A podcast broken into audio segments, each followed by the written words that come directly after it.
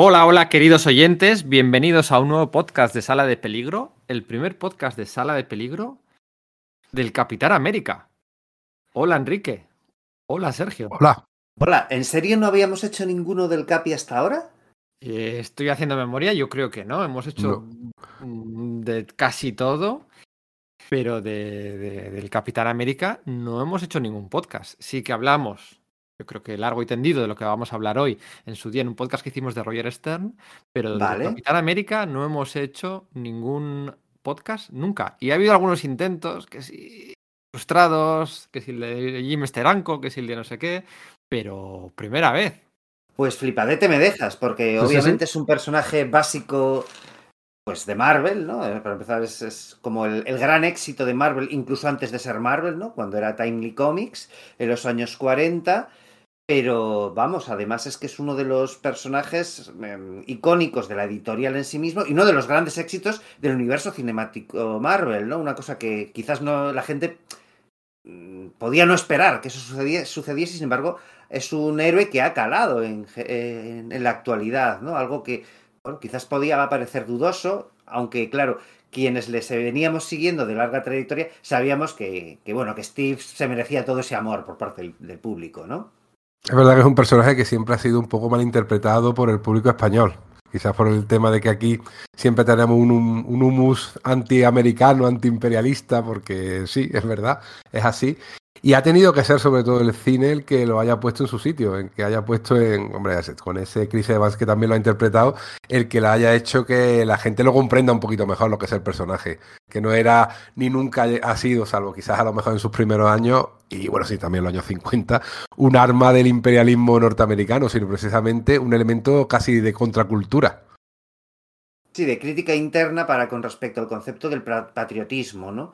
El Capitán América es norteamericano como Oliver Stone es norteamericano prácticamente, ¿no? Es una, es una herramienta de, de, crítica para con el sistema en general, aparte de, no lo olvidemos, un maravilloso TVO de aventuras. El Capitán América es un personaje que, que goza de muchas sagas, etapas, digamos, también de autores renombrados que, han, que han sabido imprimir un alto sentido de la emoción, ¿no? Y esta de la que vamos a hablar no, es, no lo es menos. Efectivamente se tocan algunos temas de calado político, quizás no tanto a nivel crítico, aunque sí que se ven por ahí algunas pequeñas pullitas, pero sobre todo es un TVO enormemente aventurero y enormemente Marvel en el sentido de que hila muchos elementos de, de continuidad, ¿no? Es como que solidifica ese ese, ese universo Marvel como, como, un escenario real, ¿no? Al ser consistente, al explicar varias contradicciones en, en estos, ni siquiera diez numeritos, ¿no? Que fueron nueve números los que, los que comprendieron esta etapa.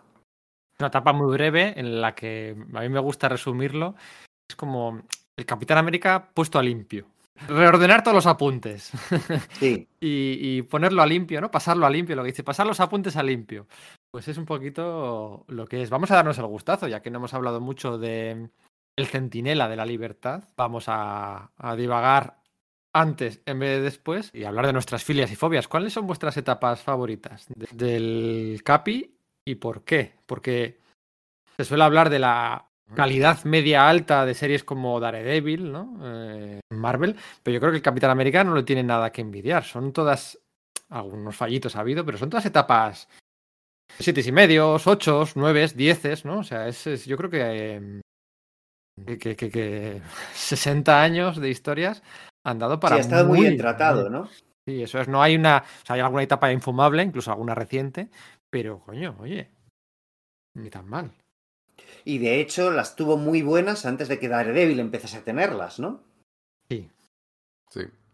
Sí, no, no tuvo que afrontar quizá esa reconstrucción tan fuerte que, que, afrontó Daredevil, pero sí es verdad que es un personaje que además se ha ido reinventando según que el, autor que la ha ido cogiendo. Uno le dan una, un aspecto más aventurero, otro le dan un aspecto más político.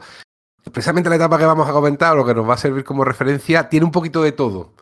Y quizás sea su gran problemilla, luego ya lo comentaremos obviamente con más eh, profusión, pero tiene el problema de que toca tantas cosas a la vez y con, en tan pocos números que en todas se queda un poco a medias. Trata el origen, trata las motivaciones, trata el aspecto político y trata también eso, el veo de gran aventura que es de ver al Capitán América, que si, al fin y al cabo siempre presumía de que él no tenía superpoderes. Olvidándose de, del suero super soldado, pero que realmente era un hombre, un americano corriente, musculoso y atlético, pero un americano corriente enfrentándose a monstruos de 3 metros, a un tío como Mr. Hyde que tiene el nivel de fuerza de Hulk, o a grandes conspiraciones internacionales. Eso siempre es lo que ha definido.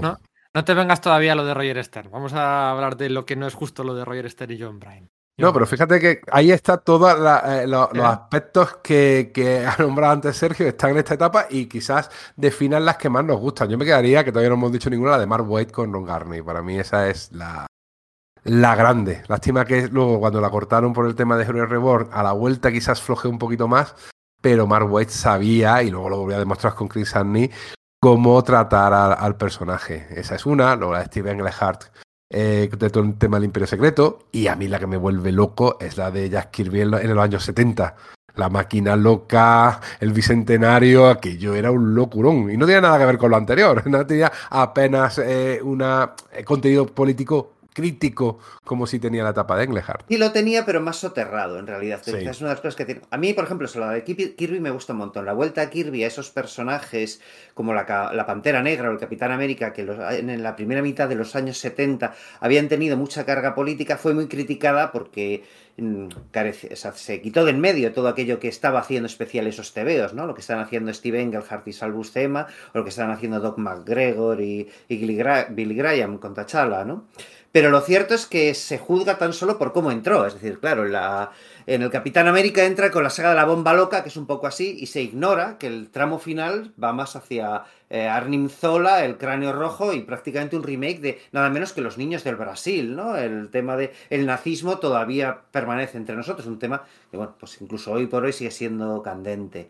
O con Tachala, el tramo final con todo lo de Yakarra transformado en, por el monte de Vibranium y, eh, y el Cruel es, es, excepcional, ¿no? A mí me gusta mucho, por ejemplo, este de Jack Kirby o las de Steve Englehart y, y Salvus en el Imperio Secreto, porque creo que verdaderamente son de gran calidad y sobre todo son los que yo leí de pequeño, ¿no? Son los que yo con los que yo conocí al personaje, en realidad lo conocí más con la con los números de Frank Robbins, ¿vale? Y también con Claro, y al mismo tiempo estaba conociéndolo por los invasores de Roy Thomas y Frank Robbins. Entonces, para, con lo cual ya os podréis imaginar que unos determinados números de esta etapa de la que vamos a hablar ahora, de John Byrne y, y Roger Stern, pues para mí tuvieron, tuvieron mucho impacto.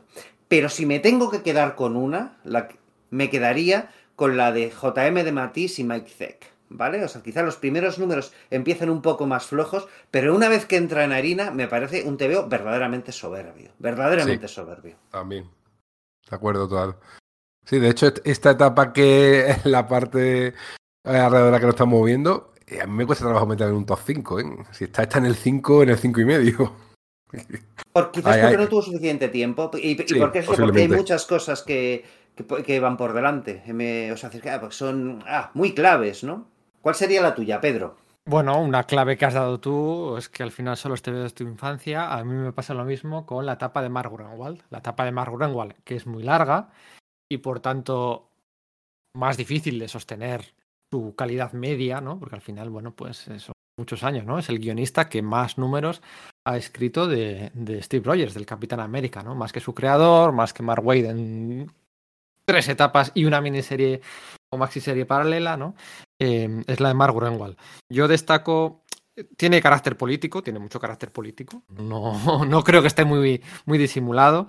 Tiene mucho carácter aventurero, que le encaja muy bien al Capitán América, llevándolo de un lado para otro, zarandeándolo por todo el mundo y sobre todo Mark Grunwald, que lo explicaba así, tal cual, en las cartas de correos y en los, en los editoriales, eh, puso mucho empeño en aumentar la galería de villanos del Capitán América. ¿no? Él decía que para, para que un héroe, eh, para que un superhéroe pudiera brillar en su ser regular, ¿no? Para que pudiera gustar mucho al público, tenía que tener muchos villanos, muchos villanos buenos, ¿no? Pero sobre todo muchos villanos. Y en el Capitán América eso no pasaba. Y él se esforzó mucho por ampliar la galería de villanos de, del Capitán América, de villanos y de secundarios, ¿no? Porque también estaba por allí Iguana, que para mí, bueno, mm, me parece el interés romántico. Es que no me, sale decir definitivo, porque sé que muchos se van a echar a la cabeza, ¿no? A mí. Mm, a mí Sharon Carter no me lo parece, pero bueno. Em, y me gusta especialmente la, la, saga, de la gema sangrienta, que me consta que estoy mirando la librería. Me consta que en la reedición reciente de los Marvel Héroes de Panini no se ha traducido así, no se ha traducido como la saga de la gema sangrienta. Creo que ha recibido otro, otro, otro título distinto. Sí, Pero ¿eh? bueno, sí, sí, sí, sí. A ver, voy a- mira, vamos a buscarlo. A ver, eh, Panini, Capitán América, Grunwald. A ver, esto había que haber hecho los deberes antes, Pedro. Eh, la saga de la gema de sangre. De la gema de sangre. Bloodstone, ¿no? Bloodstone, al fin y al cabo, ¿no? Elsa Bloodstone y, y compañía. Y su padre Eh, Ulises, ¿no? Y su, y su padre Ulises, claro. Em, la búsqueda de la gema de sangre. Bueno, a mí me gusta la, gema- la búsqueda de la gema sangrienta con el varón Zemo. eh, con, con y compañía por allí dando vueltas, con Iguana, con John Jameson Jr., con toda aquella am, Sí, todo de ese reciclaje de, de secundarios, de personajes que Roger Stern eh, captó de otros lugares del universo Marvel e insertó como el, equipo de apoyo del Capitán América, ¿no? J. Jonah Jameson como el piloto de la nave, si mal no recuerdo, pero también estaba, eh, ¿cómo era? Fabián Strankovic, ¿no? Este personaje un poco de coña que Roger Stern había introducido en, Los Vengadores, ¿no? El el, ¿Cómo era? El merodeador mecánico. Sí, eso es. Y bueno, pues ahí se crea Battlestar, se crea Superia, se crea un montón de personajes, a la propia Iguana, la Sociedad Serpiente. Y a mí me gusta, me gusta, me gusta esa etapa.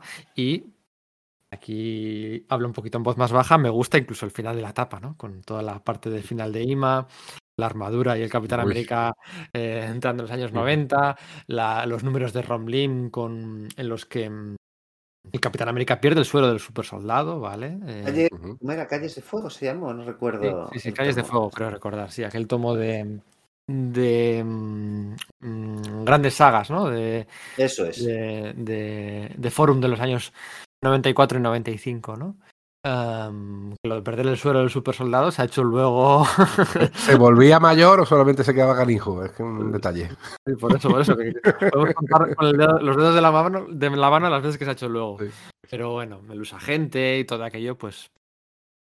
pues em, no quita que me chifle la etapa de JM de Mateis, de Maizek.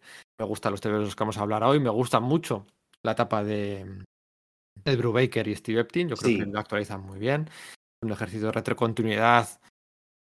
Un salto de fe, una gran pirueta, pero funciona estupendamente y en su momento era la mejor serie del mercado, el Capitán América, con fábulas, con, con Scalped quizás, con, con X Factor de Peter David, pero era un top 5 tranquilamente.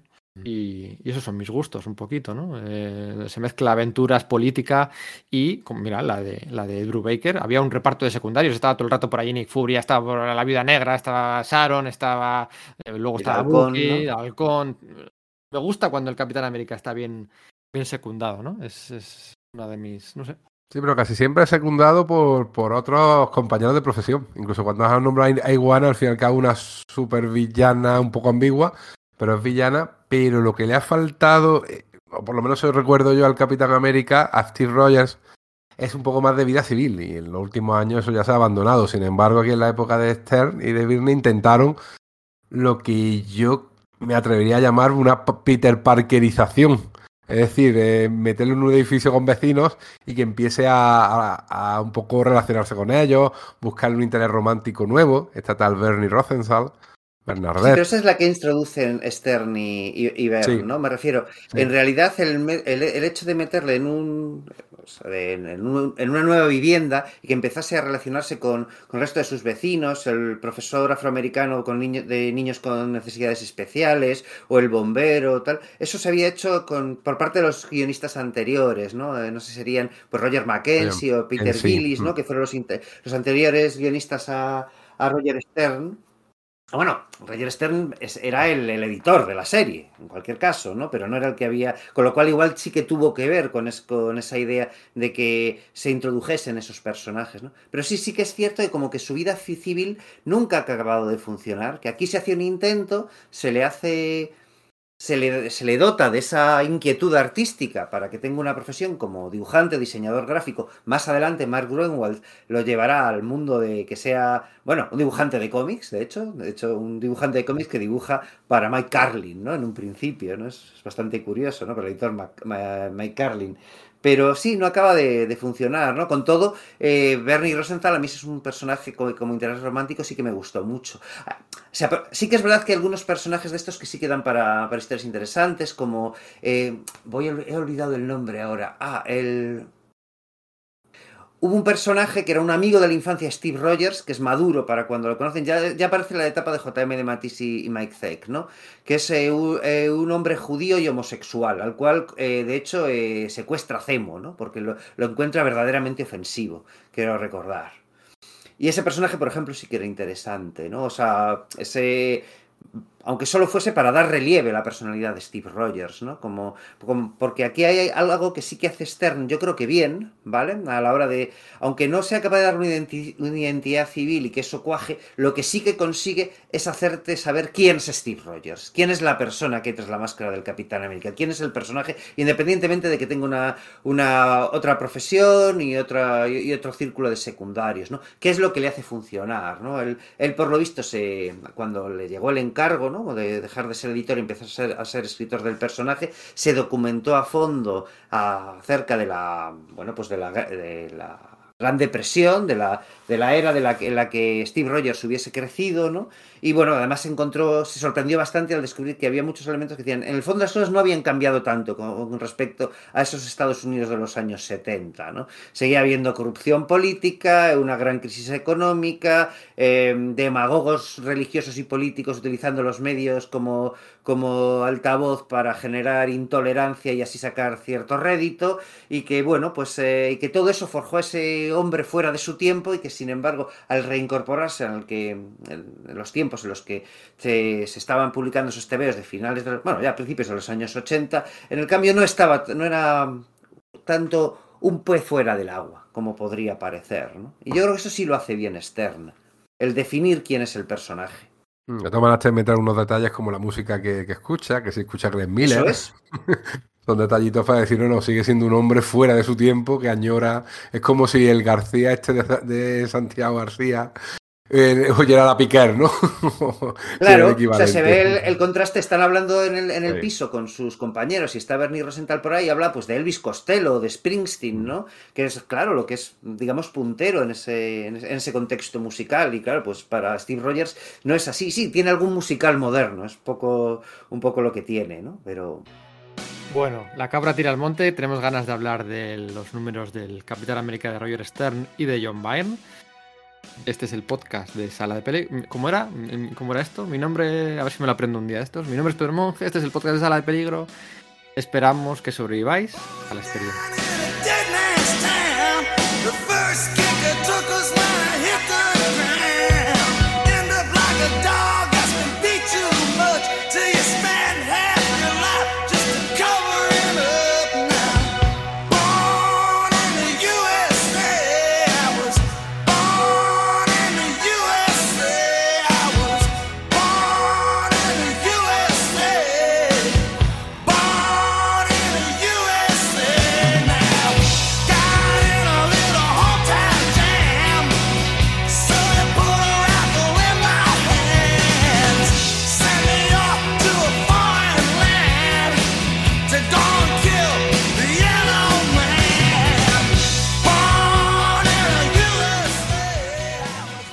Byrne se lleva mal con mucha gente. Es uno de sus superpoderes eh, mutantes. Pero con Roger Stern se lleva estupendamente.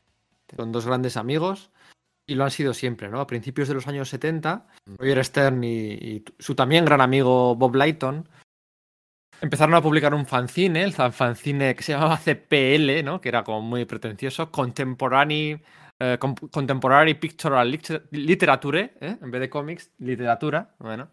Y era un fanzine que estaba, eh, a pesar de titularse literatura, estaba centrado exclusivamente en los cómics. Más de artículos suyos, entrevistas, reseñas, dibujos originales, ¿no? artículos sobre Jill Kane, Alex Toth, Craig Russell, un fanzine, ¿no? Una, una revista de, de, por aquellos entonces, ¿no? Y además, pues contaba con, con artículos de gente como Tony Isabella, Stephen Grant, Roger Slipher o un jovencísimo, jovencísimo, jovencísimo John Vine. en el número 11 de esta revista, la revista CPL, eh, John Vine publicó una imagen de este, este robotito tan icónico suyo. ¿Rock 2000? Rock 2000, la santo y seña de John Vine y de su foro que sigue echando fuego eh, años después de haberse jubilado, porque John Vine está jubilado. Y aquel robotito blanco de antenas eh, que, que, acabaría siendo su, mascota y además bautizado como guiño a Roger Stern, ¿no? Rog, Rog 2000, Roger Stern, ¿no? Y que, sirvió, y que sirvió de molde también como guiño cuando fue cuando se reedificó la Doom Patrol a finales de, de esa década, de los años 70, John Werner era, notorio que era un gran fan de la Doom Patrol. Entonces Joe Staten, que también trabajó en, bueno, pues en, en Charlton, que ahora ten, veremos que tiene algo que ver con todo esto, uh -huh. re, recreó a Cliff Steele, Robotman, el de la Doom Patrol, a, la, a imagen y semejanza de este ROG 2000, ¿no? Eso es.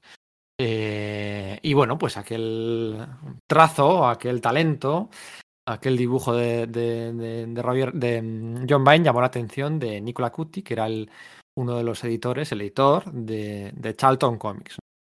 ¿no? Y le dijo, oye, ¿qué te parece? Ahí, acabarían casi todos, ¿eh? En Charlton, por Charlton Comics pasarían casi todos. Eh, empezando por el propio Roger Stern, y le dijo a John Vine, oye, ¿qué te parece si, si hacemos algunas historias de complemento para la serie esta de, de E-Man? E-Man. Eh, y John Vine, pues allí, allí fueron, fueron de cabeza con Layton, con Stern, ¿no? Y, se convirtieron enseguida en este mercado independiente, paralelo, alternativo a, las, grandes, eh, a las grandes editoriales, pues pronto eh, Roger Stern y John se hicieron un nombre muy, muy, muy cotizado, ¿no? Eh, digamos que, que, los aficionados mmm, les llamaba la atención esas firmas y tenían mucho tirón. Bueno, casi sin quererlo, en dos años los dos estaban ya trabajando para Marvel Comics, ¿no? para la Marvel de Jim Shooter. Estamos hablando ya de finales de los años 70.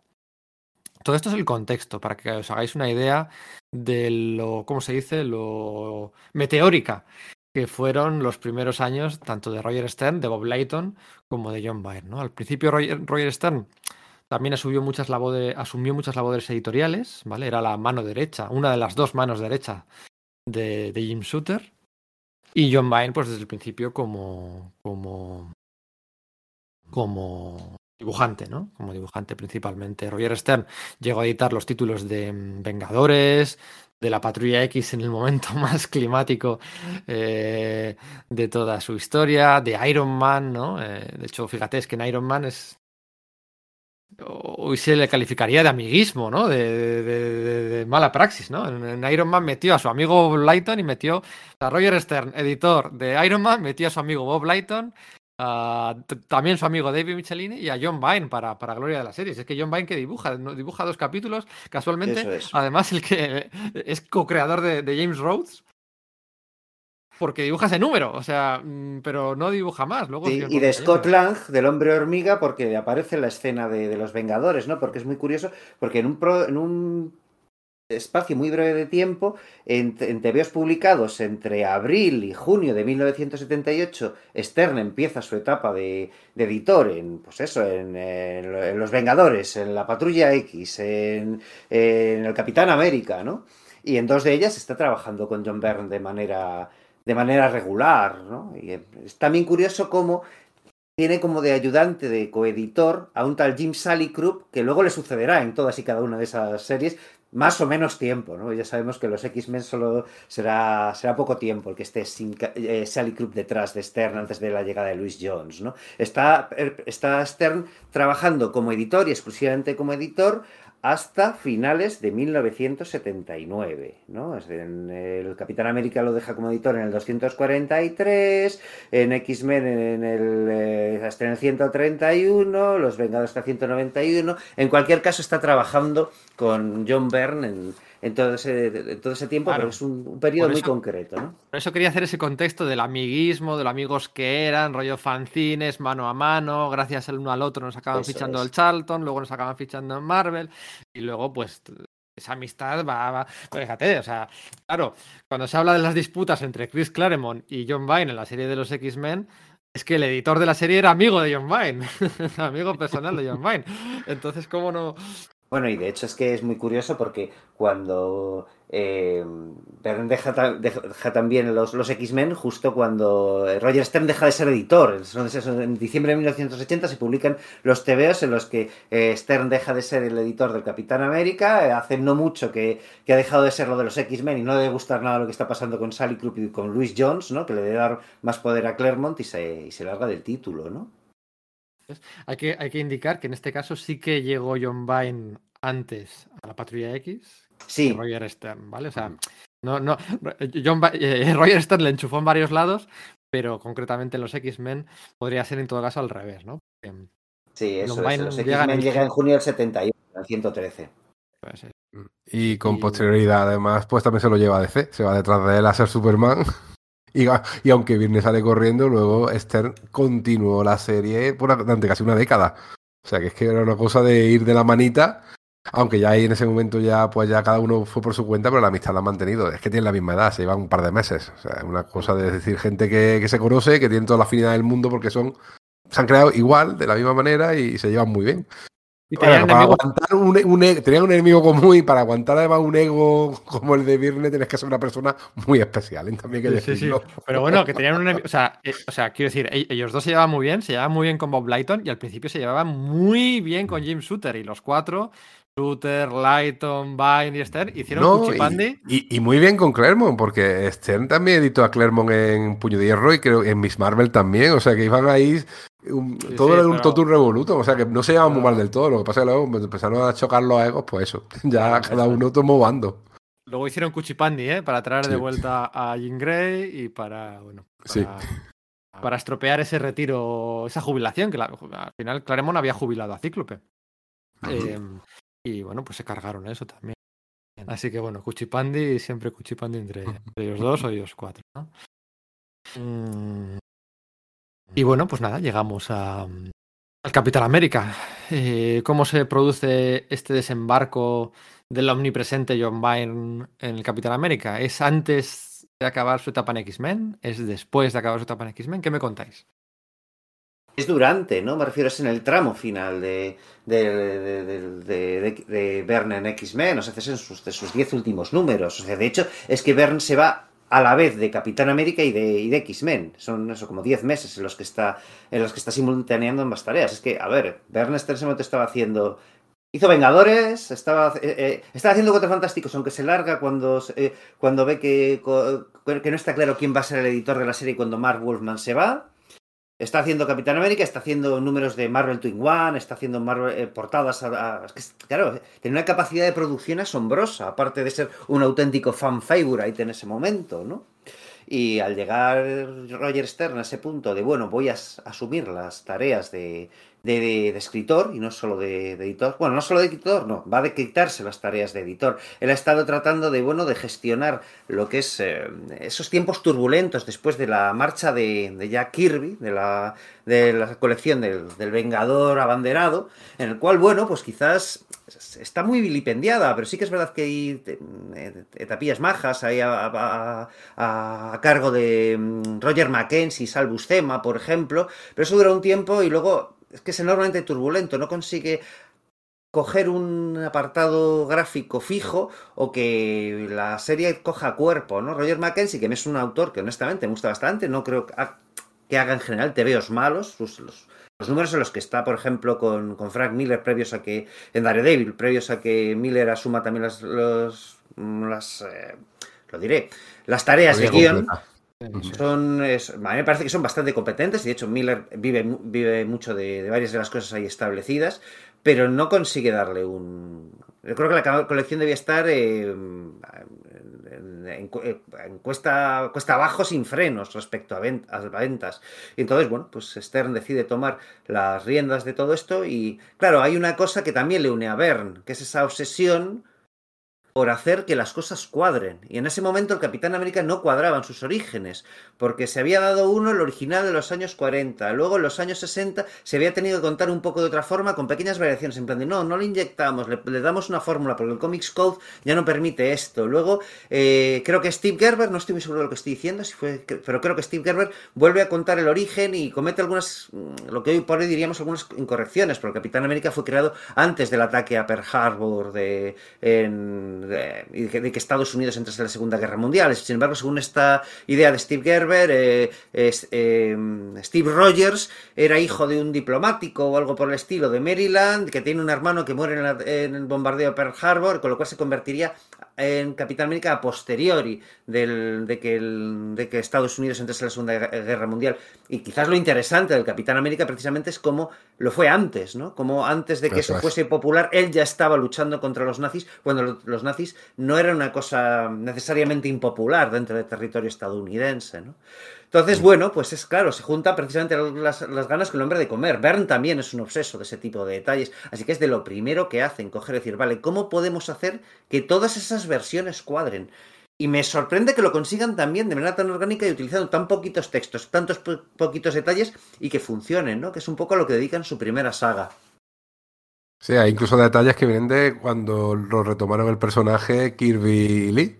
El nombre del, del doctor que crea el solo super soldado era Abraham Hersain en la primera versión, la de Simon y Kirby, luego eh, de repente era el profesor Reinstein. O sea, ¿cuál era el verdadero nombre? Pues nada, ya eh, inventaron que había sido como un nombre en clave eh, para engañar a los, a los nazis, que como era un huido de, de, la Alemania nazi, pues eh, estaba claro que querían ir a por él, como al final acabó pasando, y se inventaron ese nombre falso para intentar engañar, pero al parecer era tan famoso, un bioquímico famoso, es una cosa súper curiosa, ¿no? Vale que Einstein era un físico famoso, pero joder, cambió la manera de, ver el mundo, pero no, era un bioquímico tan famoso que en cuanto le vio la cara, ah, usted no es eh, usted no se llama Reinstein, usted se llama Erskine, que yo le conozco a usted. Sí, luego con, Juan, si este niñato del Bronx, sí, sí, por retrocontinuidad, si este niñato del Bronx ha dado cuenta, fue de la. De, bueno, esto es importante, no es, sí, has dicho del Bronx, que, que querías decir de Brooklyn, pero no es de Brooklyn. Steve Rogers, y lo dice muy claramente varias veces a lo largo de esta etapa, es de Lower East Side, que es un barrio de Manhattan. Brooklyn está fuera de Manhattan. Donde se crió Kirby, además. Eso es, eso es, eso es, es, es distinto, ¿no? Mm. Tenemos esa idea de, no, yo soy solo otro chaval de Brooklyn, pero eso es algo que ha sido, es un implante del cine y que luego, bueno, pues ha llegado a los cómics, no es que me parezca mal, simplemente es por... Y además que justo en esta época se va a vivir a Brooklyn y, vive en un barrio esto un poco más deprimido, porque Brooklyn, ahora Brooklyn es, momento, es el, barrio hype, el barrio guay de, de Nueva York, ¿no? Culturalmente y tal, pero en aquel momento era un barrio bastante deprimido, de obrero casi de uno de los, cinco barrios. Entonces, por eso lo colocan allí también, a vivir. Eh, igual que, que, el Queens era un barrio residencial de casitas, no, aquel era un barrio de, de, obreros pobres, ¿no? Y entonces el Capitán América tiene que vivir ahí porque realmente el espíritu de América está en esta gente. Ahí siempre hay detallitos muy sutiles que te, que te van mostrando. de la Gran Depresión, ¿no? De, vivir esa, esa, miseria. Entonces ese es el contacto que tiene con, con el espíritu norteamericano, ¿no? El, su, idea del sueño de Norteamérica, su concepción de Estados Unidos es esa, ¿no? No es la de los grandes salones ni la del, de, la, de, la casa de la Casa Blanca y el despacho Oval, ni la, la, gran superpotencia imperialista, ¿no? Es ese tema de gente muy humilde luchando por seguir adelante y arrimando el hombro independientemente de, bueno, pues de raza, de, de credo religioso o de cultura, ¿no? Eso es un poco el, Steve, lo que defiende el, el personaje de Steve Rogers. Y eso Stern lo entiende muy bien, lo implanta muy bien en su etapa y lo pone, digamos, como bandera. ¿no? En la primera escena aparece el capitán corriendo por el puente de Brooklyn. O sea, no hay nada más neoyorquino que atravesar el puente de Brooklyn por esa pasarela que hay en paralelo por encima, además de por donde van los coches, y se va cruzando con gente que va haciendo footing, ¿no? Que se quedan muy flipados, ¿no? De que, ¿qué hace por aquí, no? Lo que está diciendo, no, no, es que es un neoyorquino más. Hace la ruta que se montones de neoyorquinos para ir a trabajar desde Brooklyn a, a, Manhattan, ¿no? al Midtown. Es bastante curioso. También me hace mucha gracia esto de que tenga un carnet, ¿no? Soy el Capitán América, lo dice este carnet. da igual el disfraz, ¿no? Lo importante es que el carnet lo demuestra. Bueno, el carnet de es súper naif. Claro, hombre, por favor, prioridad, prioridad uno, firmado por Peter Girich. o sea, seguro. Es muy, bueno, muy divertido. Sí, en ese momento ya era Peter Girich, es verdad. Sí, sí, sí, es, que, es que lo has comentado. Eh, dices tú, bueno, eh, cuando ha preguntado Pedro, ¿cuándo lo hace? Sí, lo hace en paralelo a, a Patrulla X, porque en paralelo a Patrulla X lo estaba haciendo todo. Te hacía cuatro números de los Vengadores, te hacía ahora de repente el Capitán América, y va cogiendo y soltando lo que le iban dando. También parecía que tenía ganas de un poco de poner el huevo. Por eso lo he preguntado, para enfatizar que el tío se casca esta etapa del Capitán América en paralelo con su, parte final de la estancia en la Patrulla X, ¿no? O sea, a la vez que está haciendo eh, la saga de Fénix Oscura, que está haciendo el episodio navideño con Kitty Pride, está haciendo eh, todo lo que todos tenemos grabados a fuego, ¿no? La, Reina Blanca, Jean Grey y todo eso. Eh, estaba haciéndose este de Capitán América. O sea, es que yo creo que eso, eso hay que, hay que resaltarlo, ¿no? Una cosa que comentabais de esa cirugía de la continuidad o de esa, bueno, pues de, ese número en el que se agrupan todos los. O se agrupan o se dan sentido, se pasa a limpio, ¿no? Se pasan los apuntes a limpio. De todos los orígenes vistos del Capitán América, aquí, aquí esto es una cosa muy importante, ¿no? Porque estamos en el año 81. El 99% de los lectores bueno, igual me he pasado, el 90% de los lectores no eran tan conscientes, ¿no? Posiblemente no tuvieran esos cómics. Eh, no es como ahora, ¿no? Que tienes acceso a todos los cómics o, tomos recopilatorios o en digital o lo que sea. No, no tenían esos cómics, no tenían esa necesidad o ese toque o esa eh, enfado por, por esas contradicciones en los orígenes. No, o sea, eh, si había alguien al que le chirriaba aquello era el propio Roger Stern. Posiblemente, ¿no? Em, y cuando lo hacen, lo hacen de una forma que no te restriegan en la cara, que te están, eh, que están presumiendo. Es una línea de diálogo, es, es, sorprendente lo bien que, que, funciona. Cuentan algo y de repente, pum, un, un globo de, de, diálogo te lo, te lo resume y, tira, y siguen tirando para adelante. No, no es una recreación, ¿verdad? Está muy bien. Eso es, está estupendamente, ¿no? Ese número 200, 255, que por cierto tiene portada de Frank Miller, ¿vale? Eh, que no se nos olvide que tiene portada de Frank Miller, el número del qué aniversario era aquel, pues el que fuera, no me acuerdo qué aniversario exacto era, es que, claro, Miller había hecho ya alguna portada para el Capitán América, recordad esa de, en la que se enfrentaban contra el, contra el Castigador, ¿no? Y de hecho estaba preparando aquello que luego se publicó en Marvel Fanfare, aquella historia del Capitán América sobre incendiarios, ¿vale? Eso, era, iba a ser un número de relleno para, para la serie del Capitán América cuando Stern era editor, pero como Stern y Bern se metieron a hacer la serie y no fallaban mes a mes, ese número de relleno se quedó archivado hasta que fue publicado muchísimo después. O sea, ya había una relación de amistad entre, o de conocimiento entre Miller y Roger Stern, probablemente porque, bueno, Miller estaba escribiendo para Roger Mackenzie en Daredevil y, perdón, estaba dibujando para, para Roger Mackenzie en Daredevil y Roger Mackenzie estaba escribiendo para, para Roger Stern como, como editor en el Capitán América, ¿no?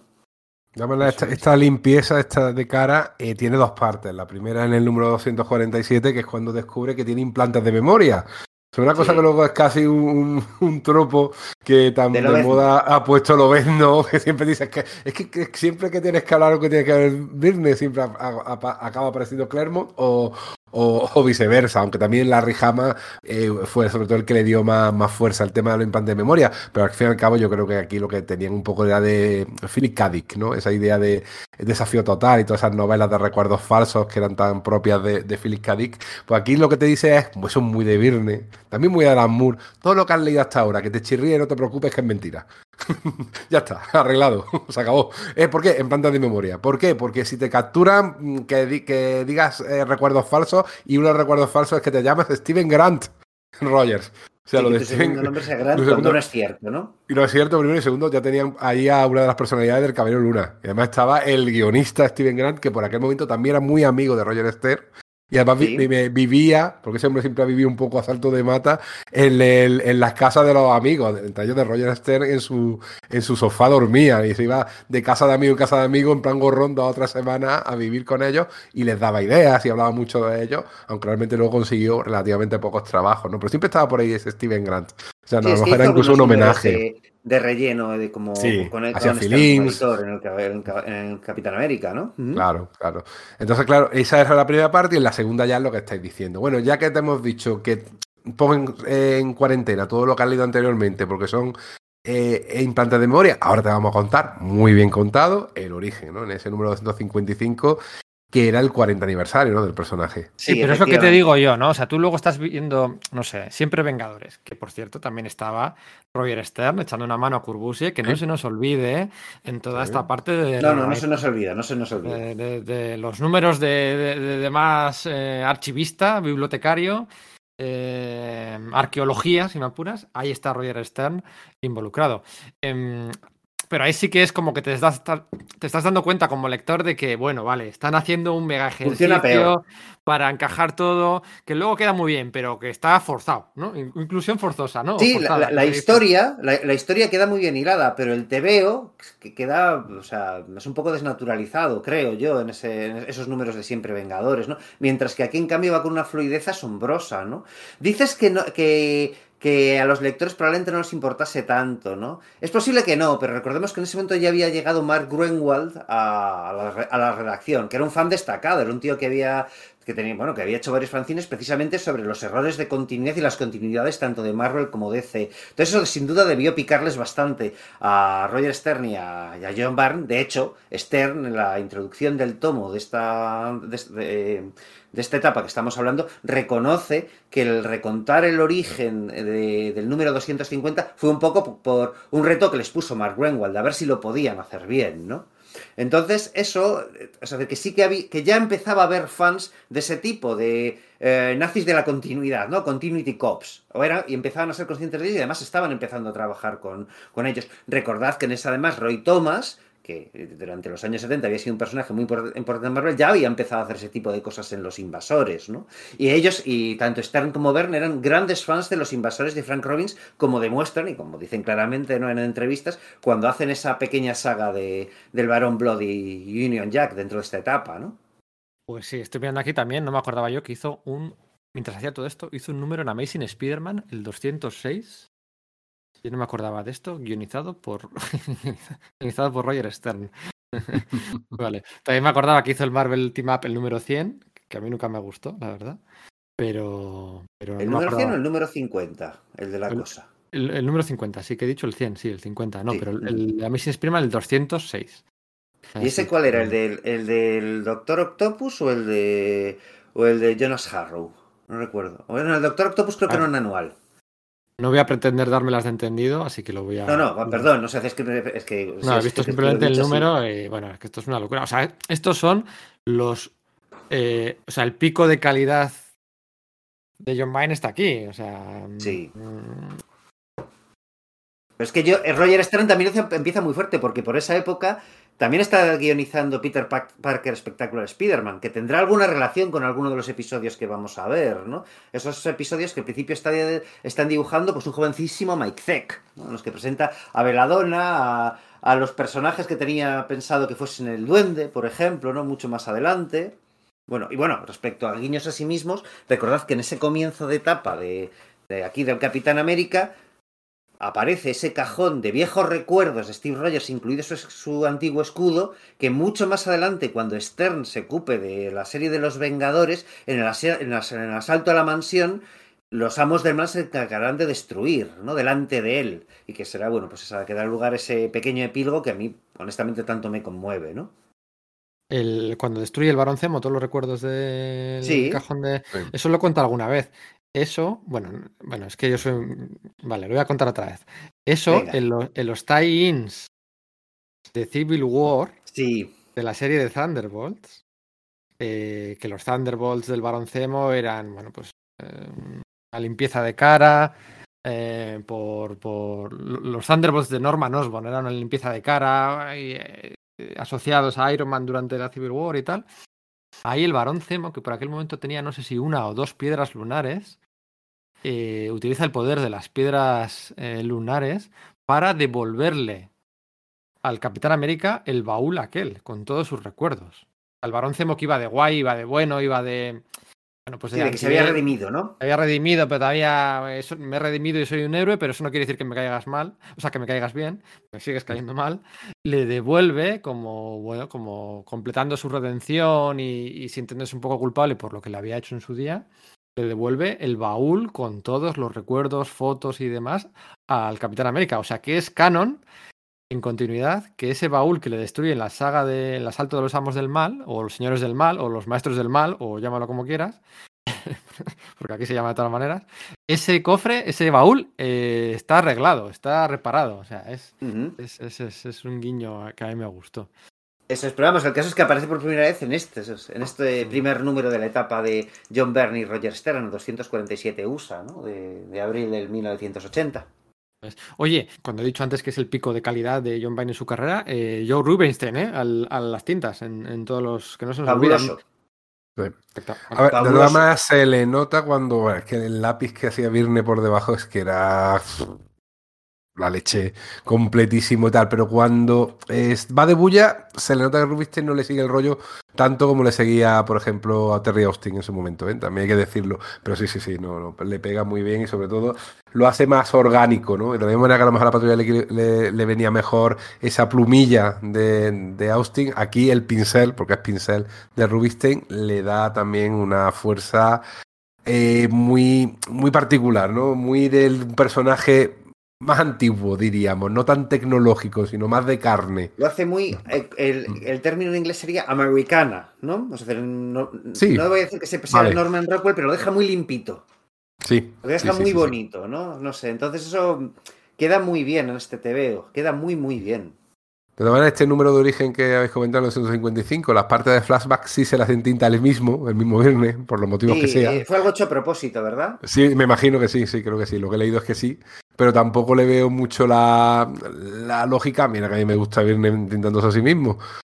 Y sin embargo, las partes más modernas, pues sí se las deja Rubinstein, ¿no? Que la, que la siga haciendo, ¿no? Para darle el aire es que de fue algo serie. buscado, en plan de que Bern quería hacerlo él mismo. Sí, distintas texturas. Eso es, para que evocase ese rollo, digamos, más tosco de un Jack Kirby primitivo de los años 40, ¿no? Que iba a hacerlo a propósito no estaban seguros de que Rubinstein consiguiese darle el toque y Bern, pues, creía que él sí sabría hacerlo. Que siempre se suele hablar loas, ¿no? De Terry Austin o del propio John Byrne intentándose a sí mismo. Pero ojo, cuidado. Ojo, cuidado con, con las tintas de Joe Rubinstein a, a John Byrne. Por cierto, la serie, y esto es importante dejarlo clarísimo antes de empezar. Aunque ya hemos empezado. Digo dejarlo clarísimo porque John Byrne y Roger Stern se encargan de dejarlo clarísimo, ¿no? Eh, el- Sí, excepto, el- excepto el, el argumento general de, las, de la saga de Union Jack y el Baron Blood. Porque era una idea que, que tenía John Byrne para hacer- haber hecho en Los Vengadores, que le sugirió como editor, y que dicen, mira, no, vamos a hacerlo mejor más adelante para el Capitán América solo. Sí, aparece como, co- como coplotters, igual que aparecía es. en la patrulla X con Claremont. Eso Pero es, que es lo que, que él decía en todas las entrevistas. Bueno, en la Patrulla X sí que estamos lanzándonos ideas continuamente el uno al otro, ¿no? Como queriendo equiparar. Bueno, bueno, a ver, eh, lo, lo de siempre. Bueno, no vamos a, eh, a- entrar aquí y ahora, ¿no? Pero, pero aquí sí que el propio John Byrne deja claro en entrevistas que, bueno, pues que, que quitando un par de cosillas, la, la autoría era de Roger Stern, que además Roger Stern era americano. eh, y había sido editor del personaje y le conocía mucho más eh, que, el propio Roger, mm, Roger Stern, ¿no? De todas Es- maneras, Eso yo ahí que ha dicho veo. Pedro tendrá importancia más adelante, hacia el final. Sí. La- Yo ahí veo, ahí veo tics y veo detallitos de todas maneras que, que me suenan muy a Virne. O sea, ya había feedback, que- quiera o no quiera. Otra cosa es que el, la- ese feedback a cuánto porcentaje llevaba y si a lo mejor Virne también lo que quería un poco era promocionar a Stern, que al fin y al cabo todavía estaba dando sus primeros pasos como guionista. eh, acaba porque eh, la política de Shooter de que nadie podía ser guionista y editor a la vez, pues estaba cumpliendo y tuvo que dejar las, las tareas de editor para empezar a ser guionista. Yo creo además con mucho gusto. Tienen que cobrar más los, los guionistas que los editores, porque casi siempre quieren ser, o eso, ese, ese empeño por querer ser guionista, no querer ser autor. Eh, Brevoort lo intentó, como vio que no le salía, pasó y mira lo bien que le va, como gran editor en, en Marvel. Lo quiero decirte que a lo mejor también la amistad que tenían, pues hacía que Virne en, la- en las entrevistas dijera, no, no, esto ha sido cosa de mi amigo este que escribe que te cagas, y escribe muy bien, ¿eh? Es razonable, aunque no, no podemos saberlo, porque como No, no, ha no. comentado Pedro, es que a lo mejor lo que pasa es que ambos son muy parecidos respecto, a- respecto a ideas. Eran buenos amigos, tienen, son de la misma generación, como has dicho tú, reciben las mismas influencias, ambos están muy obsesionados con el tema de cómo podemos hacer que, que, esto- que la continuidad cuadre para que parezca un mundo un poquito más real que el, que el mundo de C, ¿no? Entonces, no, no, no sabría decirte, no, no sabría decantarme por ninguna de las opciones. Claro, desde el punto de vista del 2023, ¿no? Que estamos, o, o- o 2020, o, cuando sea, el varón eh, Wolfgang von Strucker, pues es uno de los villanos más clásicos, más icónicos y más importantes del Capitán América, ¿no? Y, y es cierto, es cierto. De hecho, bueno, eh, sali- este salía en Vengadores 2, ¿no? Este salía en la Era de Ultron. Sí, ¿salía? al principio del todo. Eso es, Entonces eso salta la es. base de Hydra donde están Mercurio y La la, bruja. bruja escarlata. La Bruja Escarlata, efectivamente. No sé si llegó a salir también, tendría que buscarlo en la serie de Agentes de S.H.I.E.L.D., porque me gustó en su día, pero según veía los capítulos yo los olvidaba. Eh, pero bueno, el caso es que eh, llevaba, pues no sé si ocho o nueve años sin aparecer en los cómics Marvel, cuando aquí Roger Stern le rescata del ostracismo. Llevaba 8 o 9 años. O sea, quién sabe si, si, si, si no llega a ser por esto, se habría perdido en el baúl de los recuerdos de Marvel. Aunque, aunque, en teoría, este no es el verdadero Baron Wolfgang von Strucker. Claro, esa es la gracia. Yo creo que le, que le rescatan precisamente por- porque dicen, hace nueve años apareció, pero esa, aparecia- esa aparición no tiene sentido, porque él murió en los números de, de Jim Steranko, creo recordar, de, de- de Nick Furia y Shield. No me acuerdo bien si, era, si, este- estos eran de Jim Steranko de, o ya eran los posteriores, pero en teoría Stracker había muerto. ¿Qué sentido tenía eso? Y eso es una de las cosas que hace Stern, que es hilar varias cosas que tiene por ahí, varias cosas sueltas como ¿quién, quién controlaba ese robot de Magneto que había aparecido en los X-Men de, de Roy Thomas y Neil Adams. Porque además luego es que es eso, que en la etapa de Claremont y John Byrne, Magneto declara claramente, no, no, yo no era ese tío, ese debía ser un robot, eso que horrorizó a Mesmero, etcétera, ¿no? O qué pasaba con esos robots que tenía ese personaje con, con dos caras, eh, con dos caras, una, una delante y otra detrás que aparecían los Vengadores, ¿no? Era el manipulador, ¿no? ¿De dónde sale todo esto? Y coge hila todo y se acuerda de un viejo personaje del, Daredevil de Roy Thomas y Barry Smith cuando era un clon de Kirby llamado Star Saxon, que era un maestro construyendo robots para coger y utilizar, hacerse un embudo de todos esos, de todos esos em, de ese- concepto de las réplicas robóticas, inventarse un personaje nuevo que al final acaba, aunque parezca que muera aquí, y además con un, vamos, con, con algo lo que se, se mojaron, con cierta controversia, ¿no? Una especie de apo- apología de- del derecho a decidir pues, sobre tu propia vida, sobre la eutanasia, ¿no? Eh, a pesar de eso, el personaje acabó calando y ha seguido apareciendo muchísimo en el universo Marvel, este Machine Smith, ¿no? Forjador de máquinas, ¿no? Creo que es la traducción es. actual. Forjador de máquinas, sí. O- Ojalá lo hayan llamado maquinero. De todas maneras, tiene un poco de, de- también de drama el personaje, porque él también es un robot al final. El spoiler de la. Porque siempre Eso se me es. para hacer un girito, ¿eh? La verdad. Todas las historias tienen siempre un girito. Un algo que decía, ¡ay! Y aquí- lo que hay también mucha, otra vez, es que otra vez vuelvo a ver aquí a Phyllis Kadik, ¿no? A esto de que es la identidad, de si tú eres tú por ser eh, tu mente o tu alma, o tienes además necesitas tener una carne que esté eh, alrededor debate de del ese alma. de Eso es. en la literatura de ciencia ficción, ya estaba ahí. Sí, sí, sí, totalmente. Hay una escena, de hecho, en la que te dan la pista de que efectivamente él también es una máquina, cuando está intentando eh, resucitar al hombre dragón, otro personaje que también había aparecido en Bueno, un bueno, el hombre de, dragón. de personajes. Yo Que además dices tú, no pega, no le pega al Capitán América, y sin embargo, oye, qué guay están las, las escenas de lucha y de persecución, de persecución en, en Manhattan. Es un TVO genial. Yo recuerdo Sí, que sí. yo en ese momento había dejado de comprar ya los TVOs de, de Forum del Capitán América cuando era niño, ¿no? Me había gustado, ya os digo, la etapa de Roger Stern y Salbustema, pero luego era como, bueno, esto no va a ningún lado. Y de repente en una peluquería me encontré con, con varios TVOs estos del Capitán América de John Byrne y, y Roger Stern que no habían aparecido, que yo no había visto en mi kiosco, ¿no? Y la portada del, del hombre dragón mordiendo el, escudo del Capitán América y con, el Capitán América eh, tirado y, con, y, bueno, pues con la, con la azotea derruida, recuerdo que me dio auténtico miedo a mi yo infantil, ¿no? Como si fuese una portada, no sé, de un TVO más, de un cómic más, de un magazine de terror en plan Iri o algo por el estilo.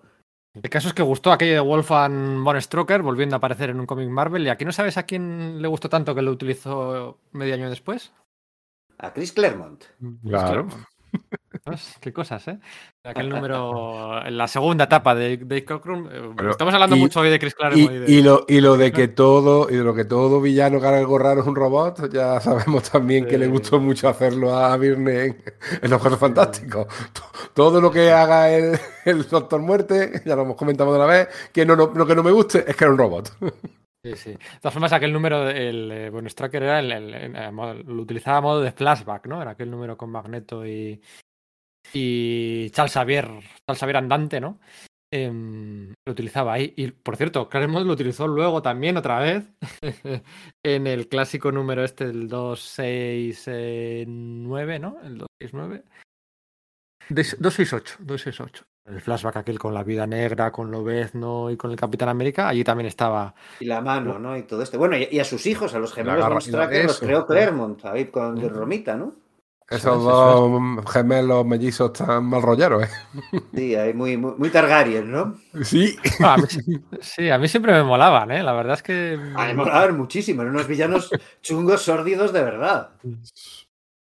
Por Sí, eso, que, por eso. que derribaban aviones y helicópteros desde, desde el yate.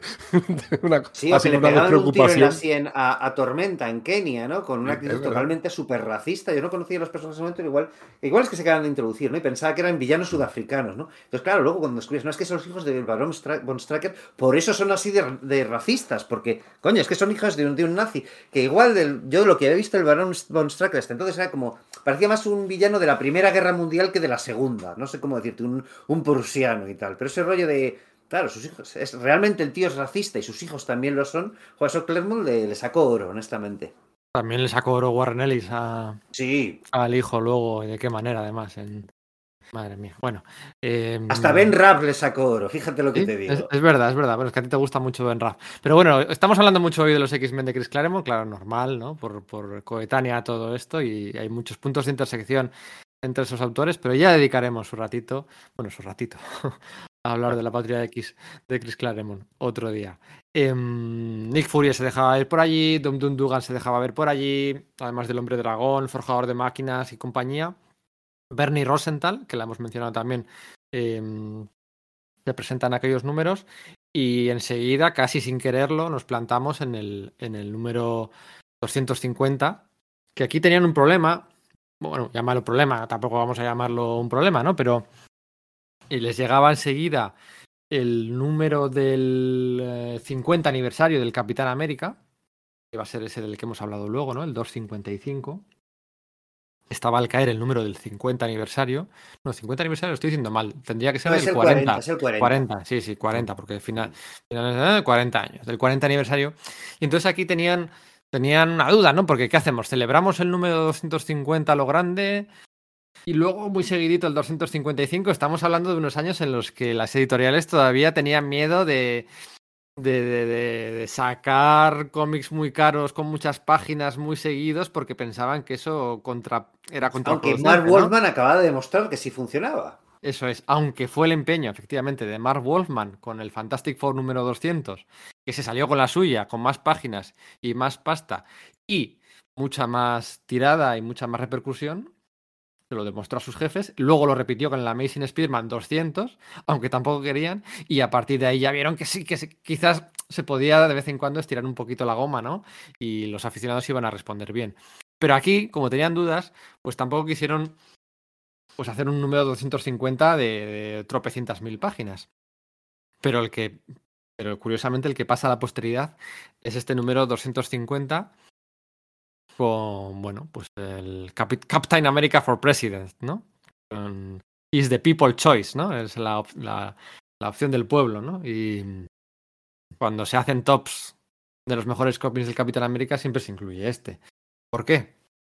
Pues a ver, también tengo que decirte que yo precisamente no soy de los que lo añade a ese top, porque eh, cada vez que lo he leído y esta vez que lo he vuelto a releer intentando buscar la gracia siempre se me queda un poquito a medias. Porque tiene gracia como se inicia, es la idea A, de a un... medias, a, me- de todo. a medias, A medias te refieres de equidistancia, ¿no? Sí, mira, también de ahí. Es muy equidistante, es muy, es muy ciudadanos. Muy. No, de hecho se presenta por un partido que no existe, el tercer partido que luego llaman que es Partido, el partido populista. populista. se llama. Claro, a ver, puedo entender que populismo no es lo que ahora entendemos por populismo, no lo sé. Quizás sea partido del pueblo, de la gente, ¿no? Lo llama, claro, pero tú llamas People Party y, y más bien parece People Republic of China. Parece un partido porque el lenguaje en política tiene mucho significado y las traducciones son muy complicadas porque utilizan. Tú, el hecho ya de que uno se denominen demócratas y otros republicanos ¿eh? haría alguien que en España no tiene, no tiene ni idea de política americana, pero se sintiera muy antimonárquico, que él votaría a los republicanos, obviamente, ¿no? Cuando realmente no sería así. Entiéndeme, las palabras aquí sí que tienen poder porque hay que buscarle. es, muy extraña. Aquí el caso que habla de un partido populista es la idea de un eh, asesor político, de una especie de Iván Redondo, ¿no? Que, que, aparece por allí así bajito con gafas ya mayor, que, lo, que lo primero que le presenta es, es que todos los candidatos son iguales todos los candidatos están hechos de la misma, son señores de, una, de mediana edad con canas. Y le presenta dos fotos de dos candidatos, no sabe bien de qué partido son, como diciendo, es que esto es la misma mierda. O sea, empieza con un poco en plan es Estamos hablando ¿eh? del, año de las, de las elecciones que acabó ganando Ronald Reagan. De hecho, eso también es, es, año electoral. Ah, habla de que hay actores que se presentan a, políticos. Uno de los, de los motivos de J. J. Jameson para repudiar la idea de que el Capitán América eh, se, me, se, meta en política porque tiene sus dudas cuando eh, Robbie Robertson le dice, bueno, esto es como cuando los actores empezaron a, pres a, presentarse para, para políticos y se convirtió pues como con una auténtica marea, ¿no? Y que vamos a tener a Spider-Man como alcalde y claro, Jameson se vuelve loco ante la idea, ¿no? Pero es que efectivamente muy poco después tuvieron un presidente de los Estados Unidos eh, eh, actor, Ronald Reagan. Sí, sí, sí, ese mismo año. Eh, entonces, claro, el sí, bueno, capitán año, no se lo cree. Ronald Reagan con vicepresidente George Bush padre.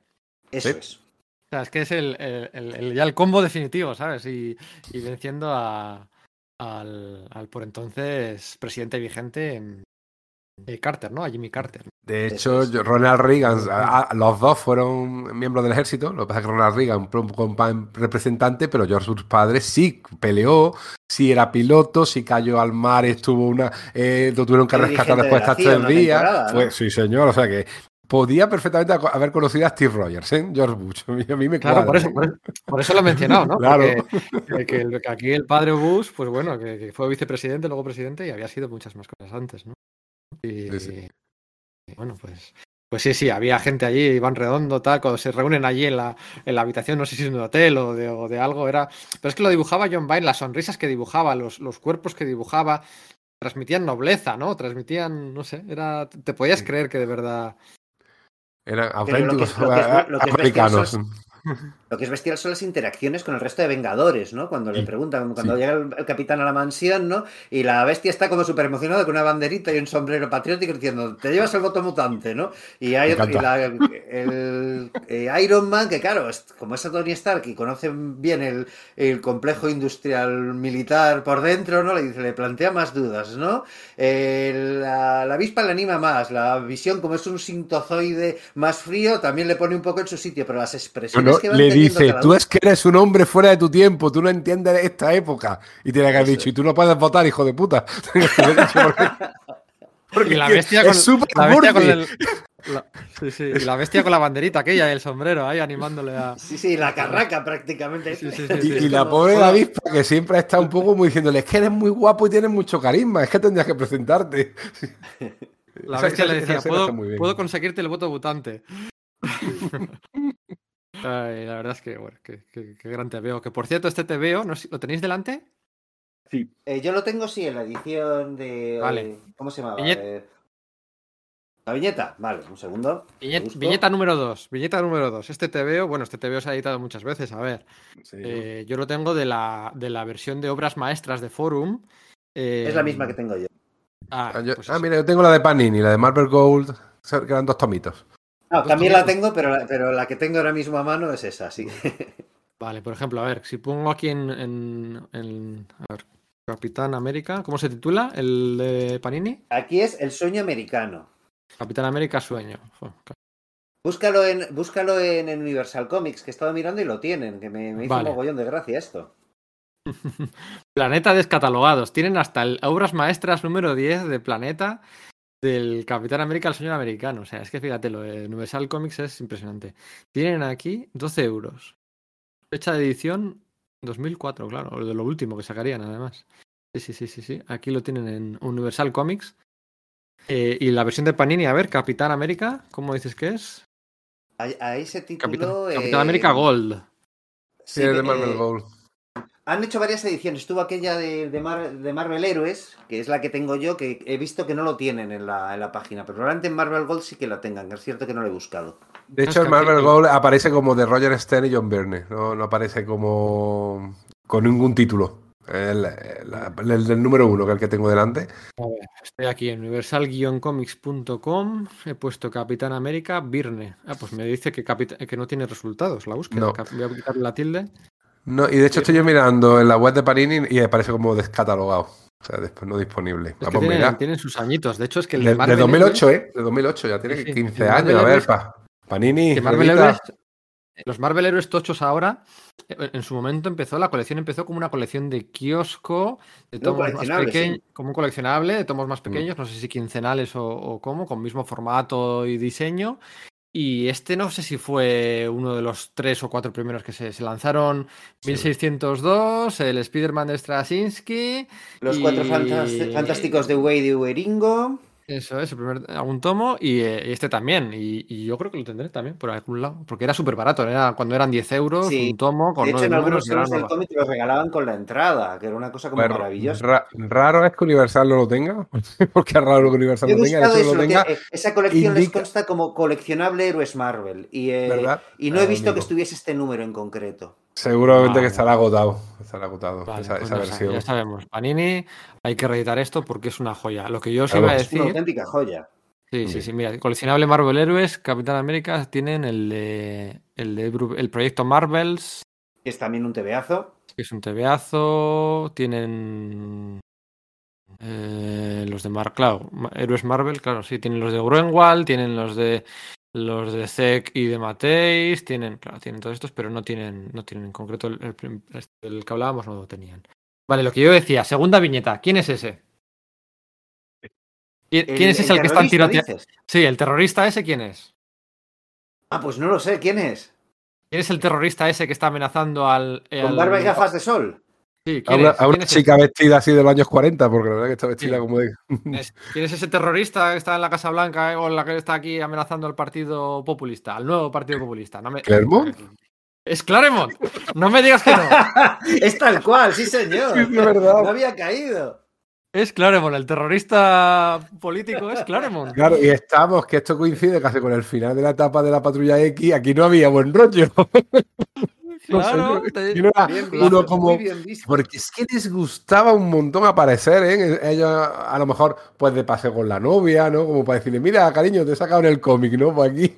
Y ya habría que ver quién es la chica, ¿eh? Porque lo mismo es alguien, a lo mejor es Wisi, Igual o a lo es mejor. Cockrum, ¿eh? También se parece a Cockrum. A mí me suena también bastante. No, pero yo, yo apuesto por Claremont. No, no- Tiene más, no tenía- más pinta por la mala leche que, que destilaba a ver. no tengo ninguna referencia que lo mismo. No tengo pruebas, un pero tampoco googleo, dudas. un googleo lo mismo aparece algún artículo en el cual lo comenta alguien, pero sí, sí, sí, vamos, yo estoy que. Ese Claremont. es Chris Claremont. Es Chris Sí, Claremont. sí, sí, sí, sí, Y, sí. y- y vamos, no me bajo de esa burra. Yo cada vez que abro este TVO, que es a menudo, me, despollo, vamos. Es que ya iban de frente.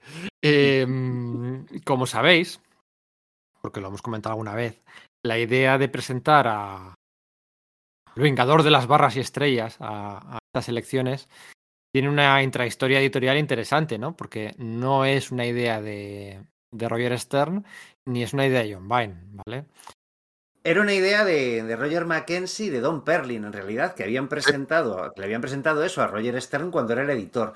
Lo que pasa es que la habían rechazado, porque claro, la idea de Mackenzie y de Perlin era que el Capitán América ganase las elecciones y que durante cuatro años la colección tomase un rumbo de ese tipo, ¿no? De tenemos al Capitán, al Capitán América en la Casa Blanca. Eso puede dar lugar a muchísimas situaciones súper interesantes para la serie. Y lo cierto es que tiene, tiene, jo, hubiese tenido gracia, ¿no? Lo que es que Stern- le decía, joder, es que va a ser esto un palo de que, que que tiene que perder el Capitán América, porque en su cabeza no entraba que fuera presidente. Por tanto, oye, todavía entraba en su cabeza que, que hiciera la, la, la, la- que se presentara y que hiciera todo La el Presidential Run, la campaña presidencial, pero todo no lo que le pasó a Roger Stern es que entonces el universo Marvel sí que quedaría totalmente fuera de, o sea, eh, ¿cómo decirlo? Desgajado de, nuestro mundo real, ¿no? Ese, ese rollo de que el universo Marvel era el mundo de fuera de tu ventana es que hubiese sido totalmente divergente, porque Claro, es que el todo el mundo sabe quién es el presidente de los Estados Unidos, ¿no? Pues que fuese un superhéroe, ¿cómo, manejas eso, no? Es como un poco lo que sucedió, pues eso, a finales de, siglo XX,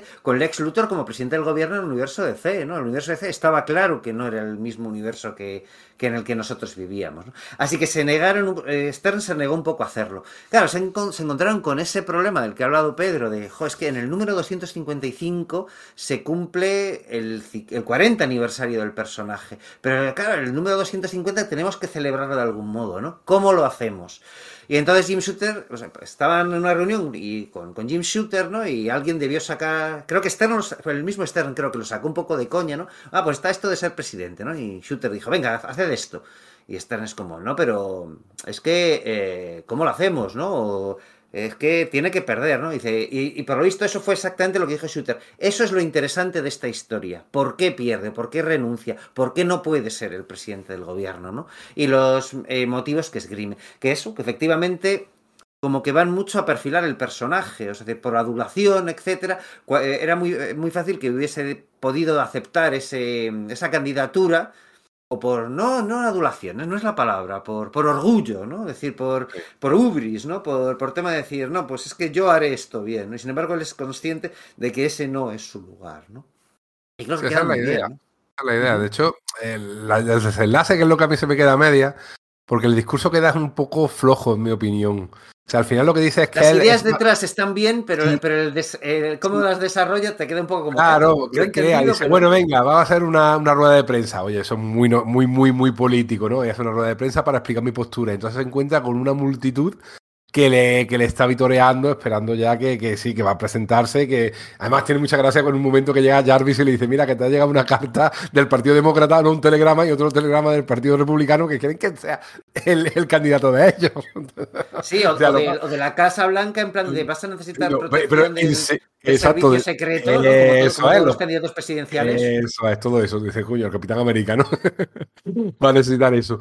Y, tiene, y tiene gracia porque que todos están convencidos de que efectivamente lo va a hacer porque es la persona idónea, porque claro, es un símbolo. Y claro, dice, vale, yo soy un símbolo, pero la persona que hay aquí no, no es la persona adecuada porque lo que yo hago bien es luchar contra el mal, luchar contra el claro rojo, no resolver los problemas de la gente. Yo no me veo con fuerzas para o con la capacidad para. Por un lado, da una lección de, humildad, pero por otro lado no la acaba de explicar bien, sobre todo porque es que mm, deja a la gente muy desilusionada. Es que yo creo que, están a punto de tirarle tomates.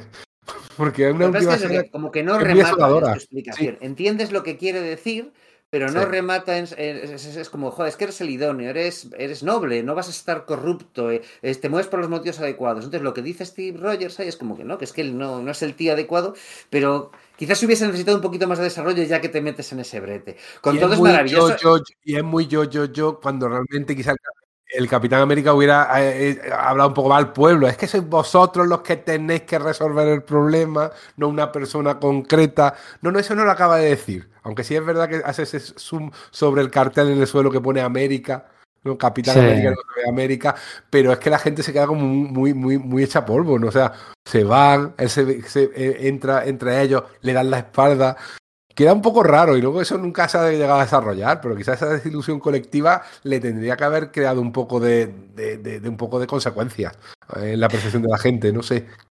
Queda raro. Hoy en día sería una saga de. Bueno, una saga no, un evento editorial de dos años. Un cambio de status quo. Sí, un cambio. Bueno, como lo fue un poco, ¿no? También por Civil War, sin llegar a ser presidente, un poco la figura omnipresente de Tony Stark por todos los lados, luego auge y caída, Luego vino otro, de hecho luego fue Steve Rogers, ¿no? Un poco ahí super comandante aquel, eh, también duró poco. Hydra. Eso es. Mm, sí, no, yo decía cuando vestía el uniforme ah, aquel. Ah, vale, sí, sí, cierto. Cuando era mayor. O cuando lo dibujó su miniserie Stevie, eh, Dale Eaglesham, dices, ¿no? Cuando dirigía eh, Shield. Sí, eso es. Entonces harían algo así. Pero sí que habría molado, bueno, pues que dieran el paso, ¿no? Así como para ser alcalde que han dado el paso con algunos personajes. ¿eh? Ahora, pues ahora es Luke Cage, ¿no? Eh, el, último alcalde es Luke Cage, ¿no? Ahora de Nueva York, el que está ahora mismo en. También lo ha sido, ¿no? no, no la verdad es que no, estaba tanto. Sabía que Jameson lo había sido. Jameson lo ha sido, ¿verdad? Y, y King. Sí, sí, sí. y, creo que luego Luke Cage, o sea que ahí ya va a calzón quitado. Aquí, eso de que es la realidad. Claro. es que estamos hablando de 1979. A ver, espera, espera, espera. Luke, Cage, ¿cuándo ha sido, ¿cuándo ha sido alcalde? Creo que ahora mismo. Yo leí hace poco, no me acuerdo qué cómic en el que aparecía él como alcalde. Aunque fuera alcalde por accidental, pero sí, sí, sí. Pero no, me, no me digas cuál. No me digas qué cómic. Día más o menos, yo estoy al día más o menos de la actualidad norteamericana con las grapitas que me compro. Pero, pero claro, el, el, el, dinero da para lo que da. Y yo tengo un límite, no puedo comprar mucho. Eh, mm. búscame a ver cuál era porque, porque me interesa eso, me interesa. Además, la historia esta de, de, un, de, un, Capitán América eh, presidente luego la desarrollaron un what muy malo. Creo que era Doug Monch, creo que era el que lo hizo. No recuerdo. Sí, en el cual lo que hace es armar a una república, a los rebeldes de una república sudamericana para que derroquen al dictador de turno. o sea, eh, ¿Y las grapas dónde te las compras tú, Pedro? Me las compro en Radar Comics, que como sabéis es una pequeñísima tienda del centro de Madrid que distribuye todas las novedades de Previous norteamericano, todas las novedades de grapa, tomos y de actualidad USA, además de un fondo de catálogo impresionante, las distribuye, bueno, pues a toda la península em, para estar al día con esos envíos mensuales de, grapas que a mí me chiflan. Yo cada vez, pues siento decirlo, compro menos grapas Marvel. Muchas menos grapas Marvel. Bueno, el momento que menos grapas Marvel que compro en, en mi vida es justo ahora. Pero sigo comprando algunas cositas por aquí y por allí. Y las compro a través de Radar Comics, ¿vale? Que nada, 20 euros de gastos de envío os hacen el envío gratuito, no tienes que, pagar gastos de envío, por 20 euros. No lo, has, dicho, mal, ¿no? 20 euros de, gasto te sale el envío gratuito, ¿no? Te has por, por 20 euros de compra, los gastos de envío, de envío en Radar Comics son gratis, ¿no? Entonces, pues en todo, el territorio peninsular. Eso es. Y, Luke Cage consigue ser alcalde de Nueva York al final del evento este de El, Reinado del Diablo, súper reciente, de Starsky. Y en el número omega es un evento que, tiene un alfa y un omega, y en el, en el número omega he elegido alcalde de Nueva York, sí. Es del año pasado, ¿eh? De fin, sí, del año pasado este evento. En el Reinado del Diablo. yo creo que es un poco la, la pega de. Mm.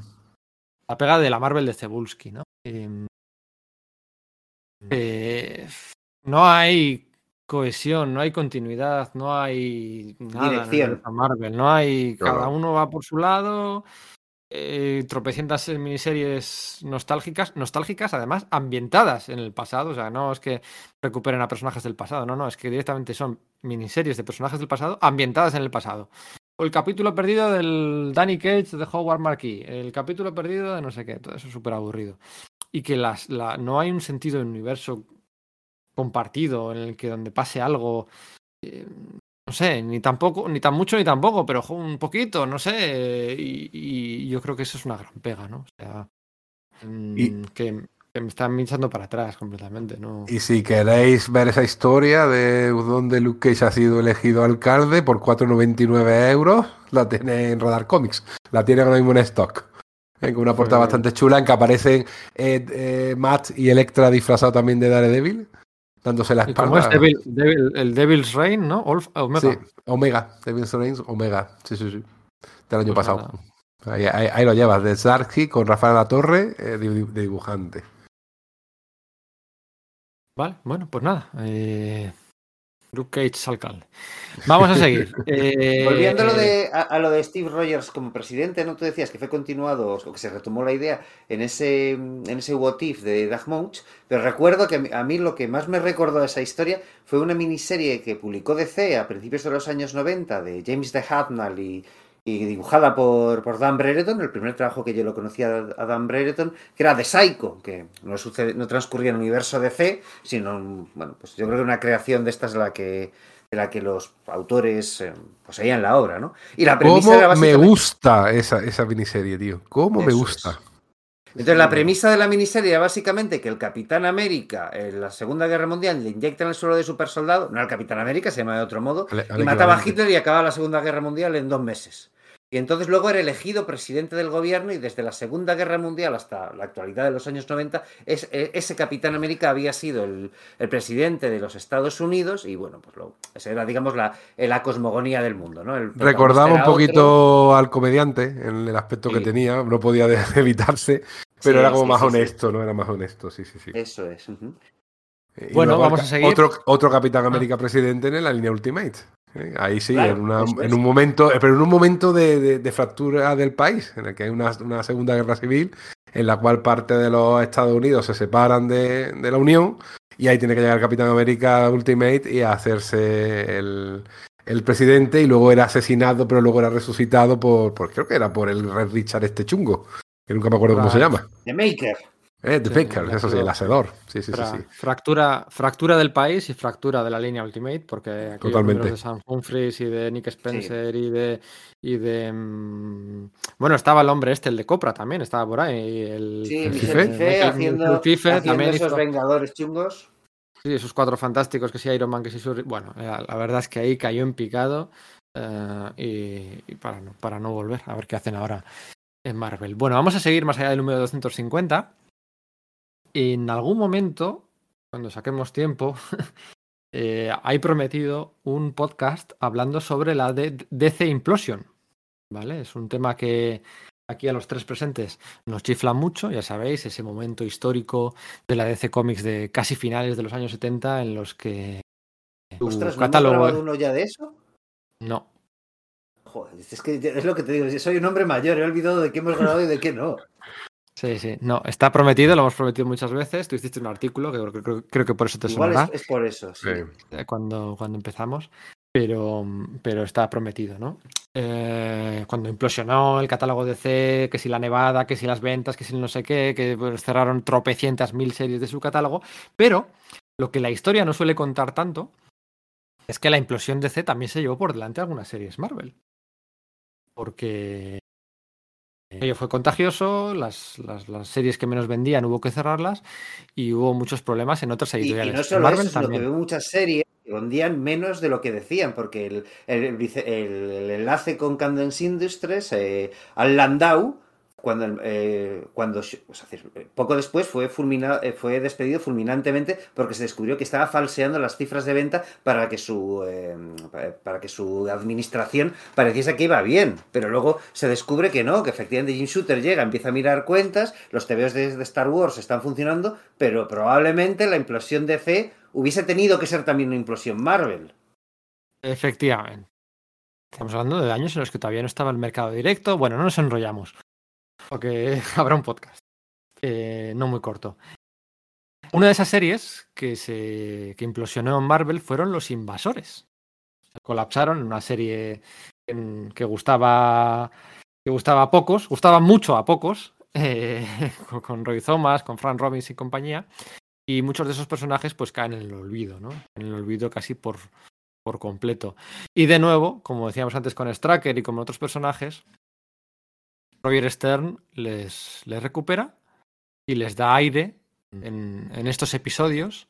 Sergio decía, ¿no? Que eran sus favoritos de esta etapa, ¿has dicho antes? Sí, porque, claro, es que a mí me flipan los invasores. Y el tratamiento que hace, que hace John, John Byrne y Roger Stern de ellos son, joder, es que me parecen geniales, ¿no? Eh, no sé, me gustan mucho y me impactaron mucho de nuevo. Los leí una peluquería cuando era niño y realmente me, me impactaron mucho. Yo, a mí me gustaban mucho los teorías de los invasores que había leído de Vértice y de hecho eh, cuestionaba realmente si entraban dentro del canon Marvel, ¿vale? Porque no veía referencias a ello en ningún otro TVO, ¿no? Luego descubrí que sí que las había, ¿vale? Pero digamos que los TVOs que yo había leído pues no aparecían. Y de repente verlos en eso que estaba siendo publicado por Forum, que se hacía referencia, efectivamente todo era válido, que estaba ese Union Jack que yo había conocido, esa Spitfire, ese, ese varón sangre que a mí me aterraba de, de muy, muy, muy pequeño, realmente es que me encantaron y además ese tema de que se dé un relevo generacional a, a, Union Jack, ¿no? Un relevo generacional que además, bueno, pues claro, Union Jack, eh, superhéroe británico de la Primera Guerra Mundial, que era un noble británico y que, bueno, pues el, su heredero, que era otro noble, ¿no? Que había, que había formado parte de los invasores en el tramo final de esa serie, poco antes de que, de que fuese cancelada, como dice Pedro, y aquí, bueno, pues se le da, se da otro relevo generacional que es distinto, es otro, otro personaje, otro legatario que es bueno, pues de clase humilde, ¿no? Roger Stern dice que se vio muy pues eh, muy influenciado por, eh, por, la canción de John Lennon de Working Class Hero y de un por un poema de Rudyard Kipling y que decidió hacer que el siguiente Union Jack, Joey Chapman, fuese un hombre de, pues de clase baja, de clase trabajadora, ¿no? Y bueno, no solo eso, sino que la sensación que da cuando te lees esos números es que de que es gay, de que es la pareja del, del que hubiese el que hubiese tenido que ser el legítimo heredero de, sí, sí, de, sí, de bueno, Hansworth, pues, ¿no? esto, esto no es como Deathstroke y el otro, no, no, esto es directamente, eh, bueno, es lo que quieren, yo creo que lo que quieren transmitir. Sí, lo que pasa es que luego con el personaje nunca se ha vuelto a tocar el tema gay que yo haya visto, ¿no? Bueno, excepto en alguna miniserie de, de Ben Rabb y John Casaday precisamente de los años 90, ¿no? Hombre, de hecho, que sea, que sea inglés en esta época, con toda la conflictividad social que había, Claro, estamos hablando del, del thatcherismo, etcétera. Eh, correcto.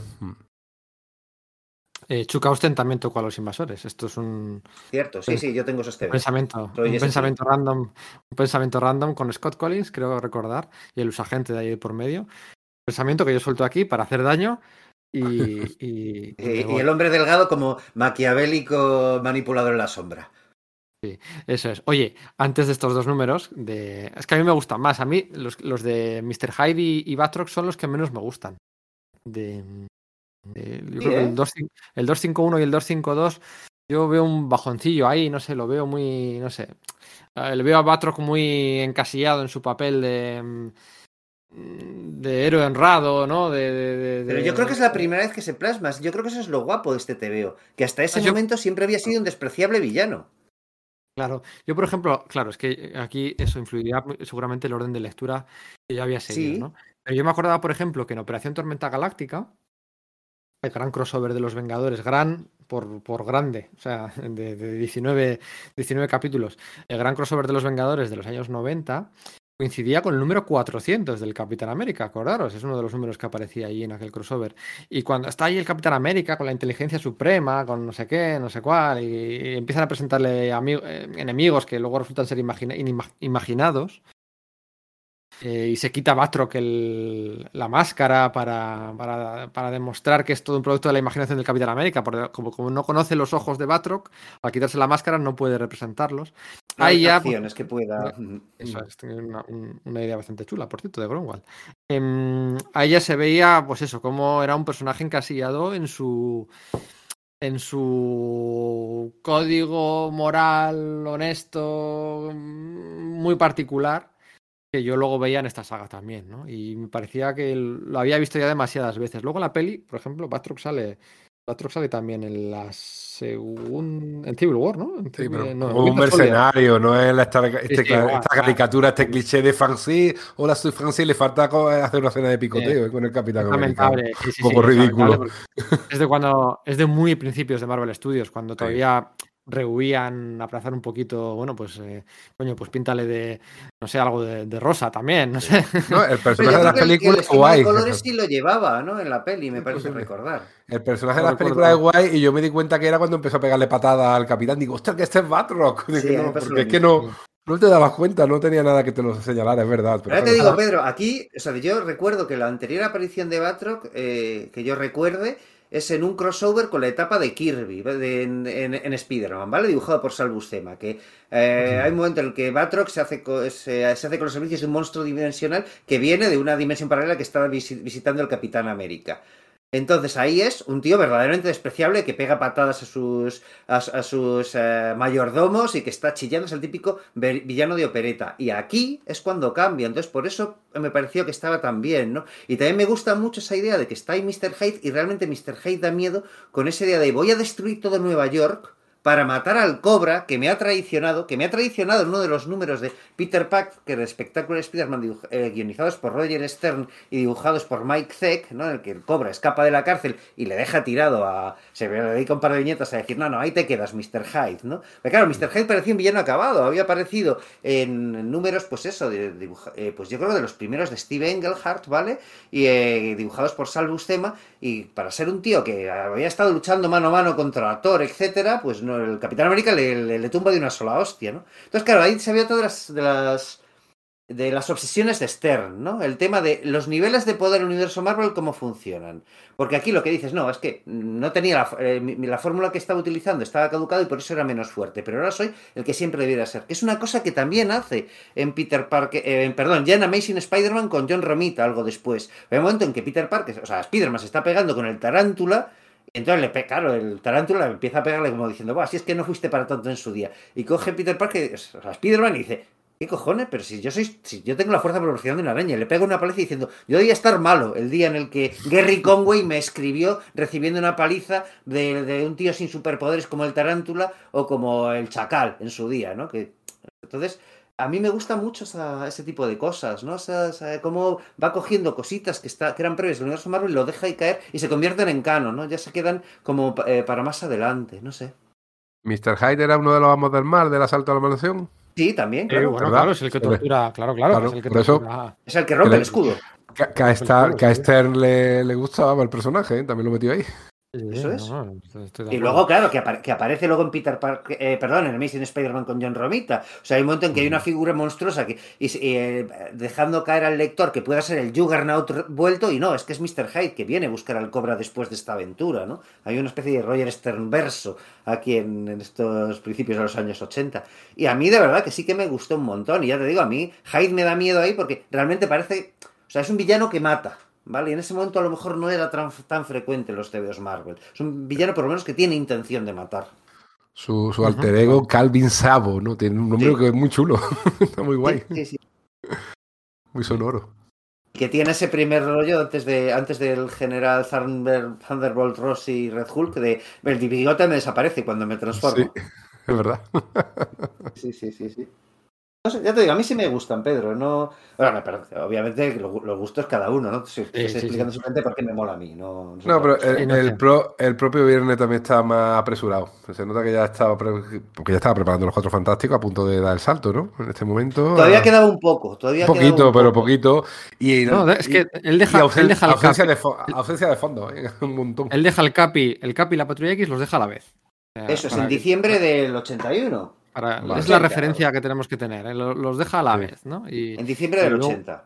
Entonces luego los deja... Perdón. No, que no los deja para hacer los cuatro fantásticos. O sea, los cuatro fantásticos es una idea que surge después de haber dejado la Patrulla X y el Capitán América. O sea, no hay espacio aquí para ninguna teoría de la conspiración. De todas formas, de este número, de la segunda parte de esta saga de dos, es muy potente, evidentemente, la imagen inicial, ¿no? con el Capitán América crucificado eh, con las cadenas del, del ancla del barco con, con Mr. Hyde y, Batroc en, en, la borda es una imagen muy potente, ¿no? Es verdaderamente, pues, como el Capitán América sujetando un helicóptero, o como, o sea, tantas veces que hemos visto, ¿no? O como Spider-Man crucificado en el tren, ¿no? De, la segunda de Sam Raimi. Sí, por ejemplo, también. ¿no? Entonces me funciona muy bien, pero como que se ve venir enseguida, no sé, lo veo venir. Bueno, no, no me acaba de. Claro, entiendo que lo vieses venir porque ya conocías a Batroc así, pero comprende que para los lectores de la época era una sorpresa porque Batroc nunca había sido así. Ahora ha entendido, ha entendido, yo creo, por qué nunca me ha, me ha chiflado, ¿no? Y, bueno, luego viene la segunda saga esa que comentamos en, eh, con los invasores, que el trazo de John Byrne es más detallista, eh, con lluvias, con tal, con no sé qué. O sea, sí que se nota que aquí pues, eh, pues hubo más, más tiempo y, respira mucho mejor esa. Y la relación ya con Bernie ya parece que va cogiendo fuego. Eh... Y de hecho tiene ese momento como de celos, de no, que te vas a Inglaterra sin decir nada. Pues yo voy a quedar con un exnovio, ¿no? Y luego se arrepiente de haber dicho, joder, es que he dicho eso solo para hacer daño, ¿no? Sí, sí, sí. Y luego está la clásica imagen del Capitán América mm, durmiendo con el, con el uniforme. que es un tropo de los cómics, porque yo anda que no lo habré visto yo a veces. Madre Eso y, y, las vendas por encima del uniforme también, cuando está herido. Sí, no, y luego hay una, una cosa como de, de, lógica evidente que a lo mejor no se habías planteado ese momento, que es que eso cuando el varón sangre a morder, le muerde y claro, hay cota de malla. Es que el, traje siempre está dibujado así, ¿no? Que por lo menos hasta el cuello es, cota de malla. Y de hecho en el número siguiente, en el que vuelve a contar el origen, eh, eh, ese 40 eh, aniversario del personaje, donde vuelve a contar el, el origen, cuenta cómo al principio la máscara era independiente, que era como lo dibujaba Jack Kirby, y cómo empezó a estar unido a la, a la cota de malla del cuello, y que es básicamente porque, porque bueno, pues le pasa lo que al búho nocturno eh, cuenta, en, en, Bajo la Máscara en Watchmen 1, ¿no? Que claro, pero si la tienes suelta te la puedo mover, lo que le pasa a Flash con Canario Negro en JLA Year One, ¿no? No, necesita que esté unida al resto del cuello para que no se lo muevan y, poder ver o que no le quiten la máscara, ¿no? Entonces, pero yo recuerdo que ese momento en el que el, varón sangre va a morder al Capi, ¿no? Que además es el cliffhanger de uno de los números y tal, es como, Leñe, ¿cómo se va a escapar? Que está ahí hipnotizado, tendrá que venir alguien, ¿no? Y no, no le va a morder y es como de la forma más tonta, como ponerle un libro en la, en la, boca, como el baile de los vampiros de Roman Polanski, algo por el estilo, ¿no? Claro, si es que eso siempre ha estado ahí. ¿Cómo es que a nadie se le ha ocurrido que eso protege, ¿no? Mm, hay aquí una viñeta de esta, como de composición de distintas figuras en distintos tamaños y también distintos colores, en la que se presentan a los a Spitfire, a Union Jack, a los invasores, y es que le tenía, por cierto, hay aquí unos personajes que dicen, ojalá yo quiero la historia de esta personaje, Lidia Asbesto, Lidia claro. Esto tiene que ser chulísimo, tío, te tiene que provocar. Súper super guay. Pero eh, me acabo de eso, me estaba acordando del Capitán América Batman, aquel que hizo Viernes, realmente lo que quería que fuera una JSA invasores, y no le dejaron, tío. Y hubiera molado, mm. hubiera molado ver a haciendo eso, muchísimo. Bueno, tuvimos J, eh, perdón, Superman Batman Generaciones, que venía a ser. o sea, que era parte del mismo universo de forma no, oficial. Y las dos primeras, voy a ser generoso, incluso las dos primeras miniseries están muy bien. Luego ya, pues no. Es cierto. Oye, lo de dibujante de publicidad, ¿de quién fue la idea? Eh, yo creo que es de. Porque tengo entre mis notas, tengo entre mis notas que fue una idea. Eh, bueno, entre mis notas. entre lo que he tienes notas? Buscado, eh, entre lo que he buscado. Em, de Mackenzie. Que, es una idea que introduce Claremont en un episodio que hace con Mackenzie un par de años antes. ¿eh? Pues Puede ser. Lo, lo, busqué hace poco para algo de artículo metareferencial de dibujantes de cómic y cómic dibujado y todo eso. Y encontré que era Chris Claremont, el que había escrito un episodio, un episodio de la serie con Mackenzie y lo había, y lo había hecho. La verdad es que es algo que se ha, se ha recuperado en varias ocasiones y a mí siempre, y a mí siempre me gusta. Em, sí, es como Coloso luego, ¿no? Siendo artista, que era una cosa que no está revelada de los primeros números y luego Claremont lo saca, ¿no? Parece que tenía una una pequeña querencia por, por, por, el tema de, de, que algunos de sus personajes fuesen dibujantes, ¿no? Eso es, ya son dos, es verdad. Bueno, en, en el número 244 de la, de la, de la serie, antes de, antes de entrar eh, Esther y, Vine hicieron los editores hicieron una encuesta eh, a los lectores, ¿no? Y los resultados de esa encuesta publicaron en la, carta, en la sección de cartas del correo de, del número 250, ¿no? Y preguntaban varias cosas, ¿no? Eh, ¿Cuál creéis que son los problemas que, a los que debe enfrentarse el Capitán América y América en los años 80, ¿no? Y, y, la, respondía la gente em, las preocupaciones para América, ¿no? Esto es como un test sociocultural de estos que hacen de, de ¿cómo se llama en España? Los de la encuesta sí, está casi todos los meses, ¿no? El Tejano, el CIS. El CIS, eso, cuando el salía centro, de, el, Centro de Investigaciones Sociológicas. Sisma es, es, otra, es privada, en la Casa de Encuestas Electorales. Eso es. Eh, y aquí respondía el 20,8% la situación en Irán. El 11,7% la posibilidad de una guerra mundial infinita. El 10,4% la crisis energética. El 9% el expansionismo soviético el 9% la economía, el 7,8% el cinismo sociopolítico, el 3,9% el terrorismo. Bueno, vale, bien. Pues y luego preguntaban también. 40 años después, por ahí, por ahí. Pues que acaba de ser la invasión de Afganistán, acaba de ser la crisis de los rehenes en Irán, ¿no? Claro, sí, sí, pero bueno, hay cosas que siempre van a estar ahí, ¿no? La economía, la inflación, el terrorismo, el, eh, tengo mi ciudad levantada de obras porque el alcalde quiere. Bueno, da igual. Em, lo que iba a decir es que también hacía unas preguntas sobre el futuro del Capitán América, ¿no? Y preguntaba sobre qué villanos. Bueno, preguntaba si. Qué, curioso, ¿eh? Preguntaba si querían los lectores eh, descubrir el origen secreto del escudo del Capitán América. Y el 65,9 respondía que no, que quería que fuera un secreto, y el 27,3 que sí, que explicaran en su origen secreto, ¿no? Sí, sí. Eh, que si querían que, hubiese más flashbacks o no. Y el 37 decía que sí y el 29% decía que no, y el resto se la sudaba. Bueno, el caso es que todas las respuestas eran más o menos bipolares, ¿no? La, había división de opiniones, pero preguntaban sobre qué villano querían que regresara a la serie y aquí sí que fue una mayoría absoluta, ¿no? Una mayoría aplastante. Era el cráneo rojo. Y dicho y hecho, ¿no? Pues eh, Roger Stern, después de hacer un buen repasito a todos los secundarios, todas las sagas, todos los conceptos desde que hacen al Capitán América ser el Capitán América, pues se pusieron manos a la obra para hacer un número, el 256, una saga, con el cráneo rojo. Pero Iba a ser una saga de tres números, el cráneo rojo, iba a recuperar algún personaje de, de, los que había introducido Jack Kirby en su etapa final, en la que había aparecido el cráneo rojo, como el este dictador sudamericano, que era el, el puerco, ¿no? Eh, que era Héctor mm. Otero o algo. Ah, no, lo he confundido con una per persona real, perdón. Eh, no sé, el nombre de pila del tío era, eh, Héctor, perdón. Entonces, el, eh, que, de hecho, me refiero, es que los están publicados los dibujos de, de Bern, los, los lápices que hizo para ese primer número, ¿no? Y claro, iba a ser una saga de tres números, pero hay un... Parece que se sabe lo que pasa, pero yo he oído dos versiones. A, Esther no le, no le he leído mojarse claramente con esto, que tengo la idea de que, de que sé lo que es, pero luego cuando le he leído dice otra cosa. A ver, yo la que conozco es la política de, de Shooter, de que quería eh, aventura autoconclusiva. Ellos querían tres, tres números y eran tres números y que no podían contar esa historia de manera autoconclusiva y se cabrearon y se fueron en la, oficial. Y es verdad que muchas de las aventuras de la época, incluso las que estaba haciendo en paralelo en la Patrulla X, las últimas, eran autoconclusivas. Sí, sí, sí, sí. Pero yo lo que luego le he leído, eso es, y era la idea que yo tenía, pero luego, leyendo sobre esto para el podcast, lo que le he leído, que igual es que he leído unas y no, la, y no las otras, ¿vale? Pero Roger Stern lo que dice es que el, editor en ese momento, Jim Salicrup, dijo, bueno, y vamos a meter ahora un filín después de este número 250. Y que Bernie y Stern dijeron, hombre, no, no hace falta, vamos bien de, puntualidad. O sea, Sally Club debía estar preocupado porque debían ir más desde el principio de la etapa, pero están recuperando terreno rápidamente, ¿no?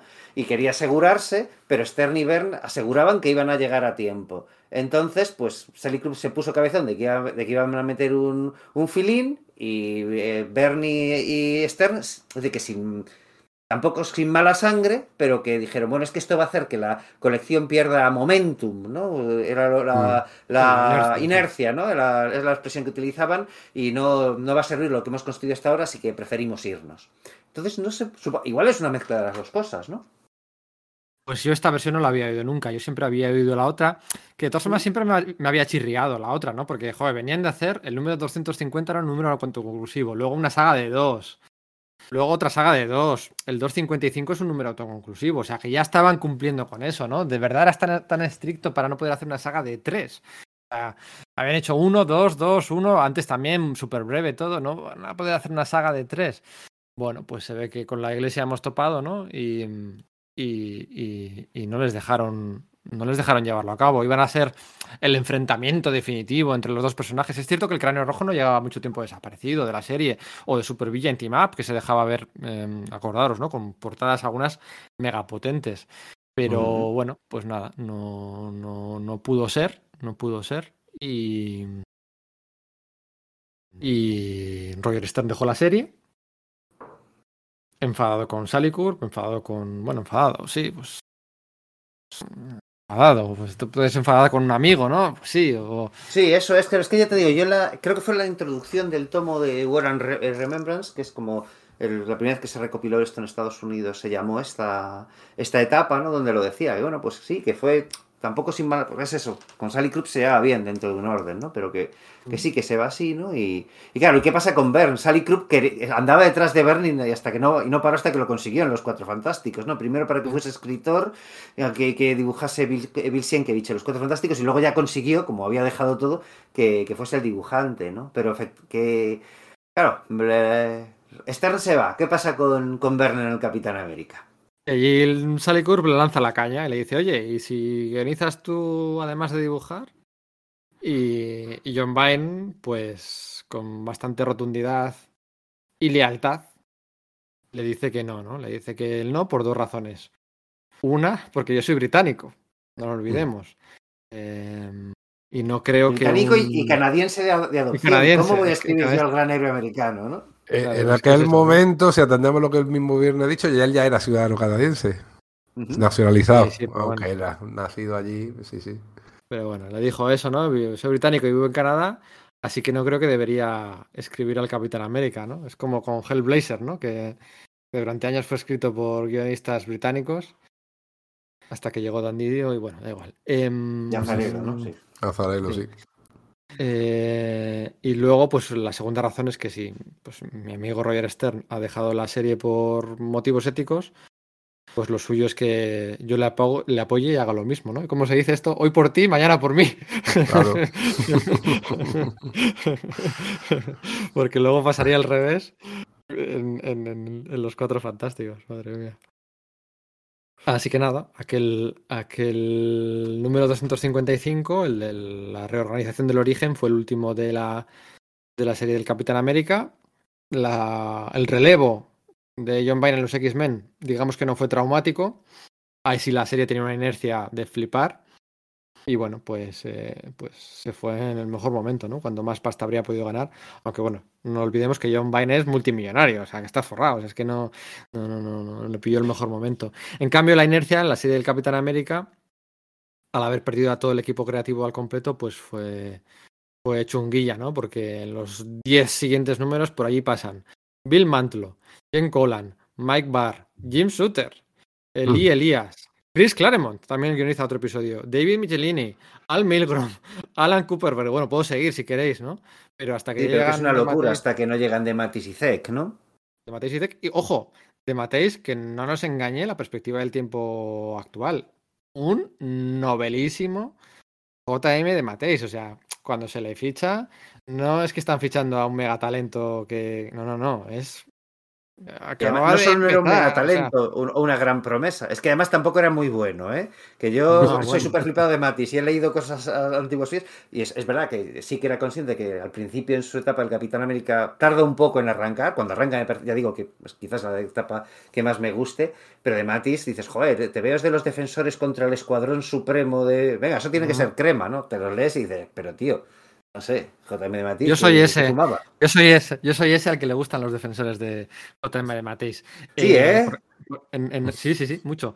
No Le- sabía, no nostal- sabía. Nostalgia, nostalgia de, de aquellos años, de leerlo de complemento de. Los Nuevos Vengadores, bueno, los los Packer, guapos, Los. Nuevos Vengadores. los Nuevos- Era los Don sí. Perling el que dibujaba, ¿no? Don Perlin, sí, sí, sí. Mm.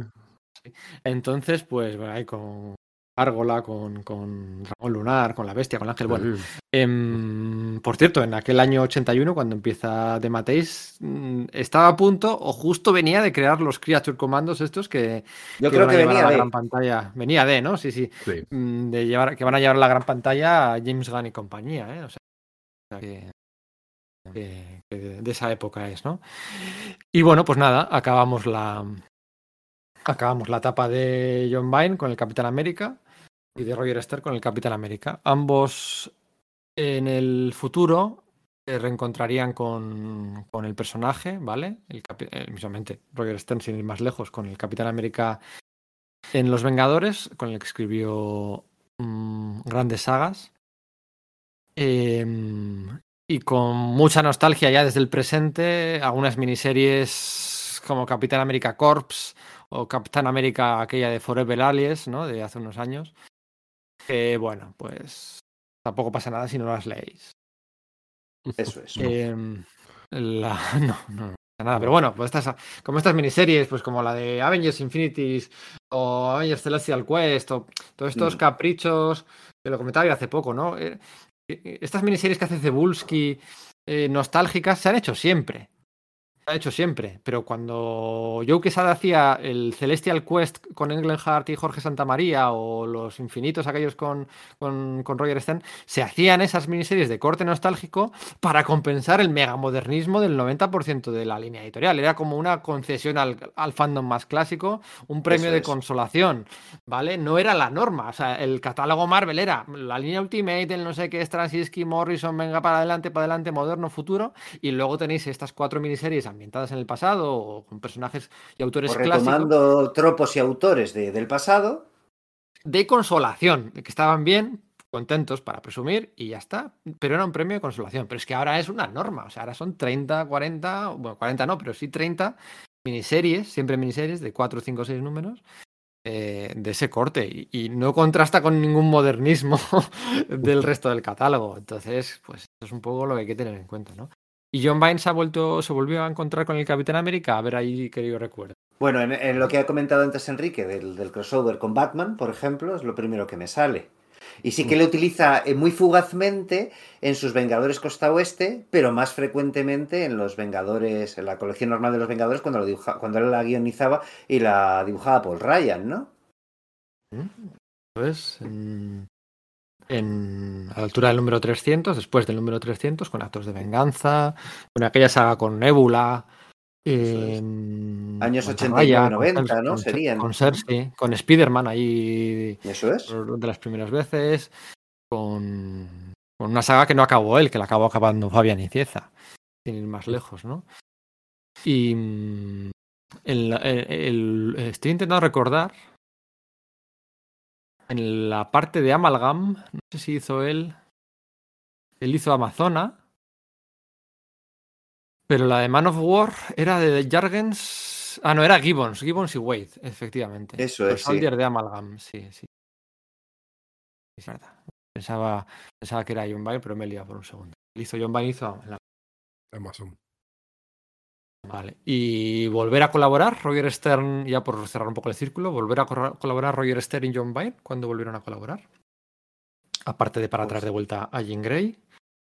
Eh, pues yo diría que lo siguiente sería en, Superman, en los títulos de Superman coordinados por Mike Carlin, ¿no?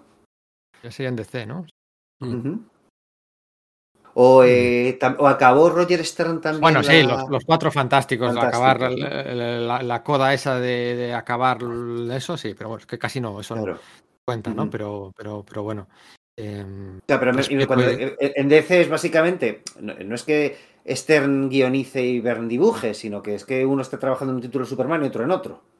No es, que no es una colaboración artística, ¿no? sino de coordinación editorial. Eso es. Bueno, pues hasta aquí hemos llegado. Yo creo que hemos hablado más de lo que más de lo que pensábamos, pero es que son TVOs que nos chiflan, a pesar de ser solo nueve.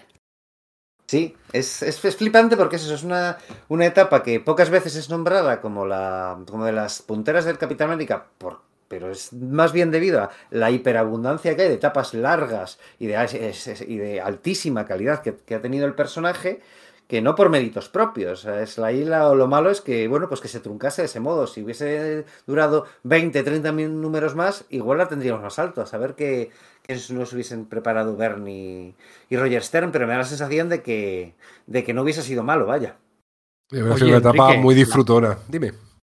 La gente, supongo que ya sabe, porque nos escucha, que tú eres el encargado siempre de hacer los logos del programa, los iconitos del, dedicados de cada podcast. Yo creo que en esta ocasión tendrías que dejar casi tal cual el, la chapa de la portada del 250. No va a ser fácil, ¿eh? porque claro, si le cortas la mitad, le decapitas a, algo, de, de algo inventaremos y, pro, y, probablemente sí la ponga derecha, porque sí, como está, está muy guay, eh, con un ángulo de 45 grados queda raro, pero yo creo que lo es derechita. Pero sí. bueno, con, eso con, con, el paint, con el paint giras eso en un momento. O sea, el paint está hecho, eso no pasa nada, un par de brochazos y ya está.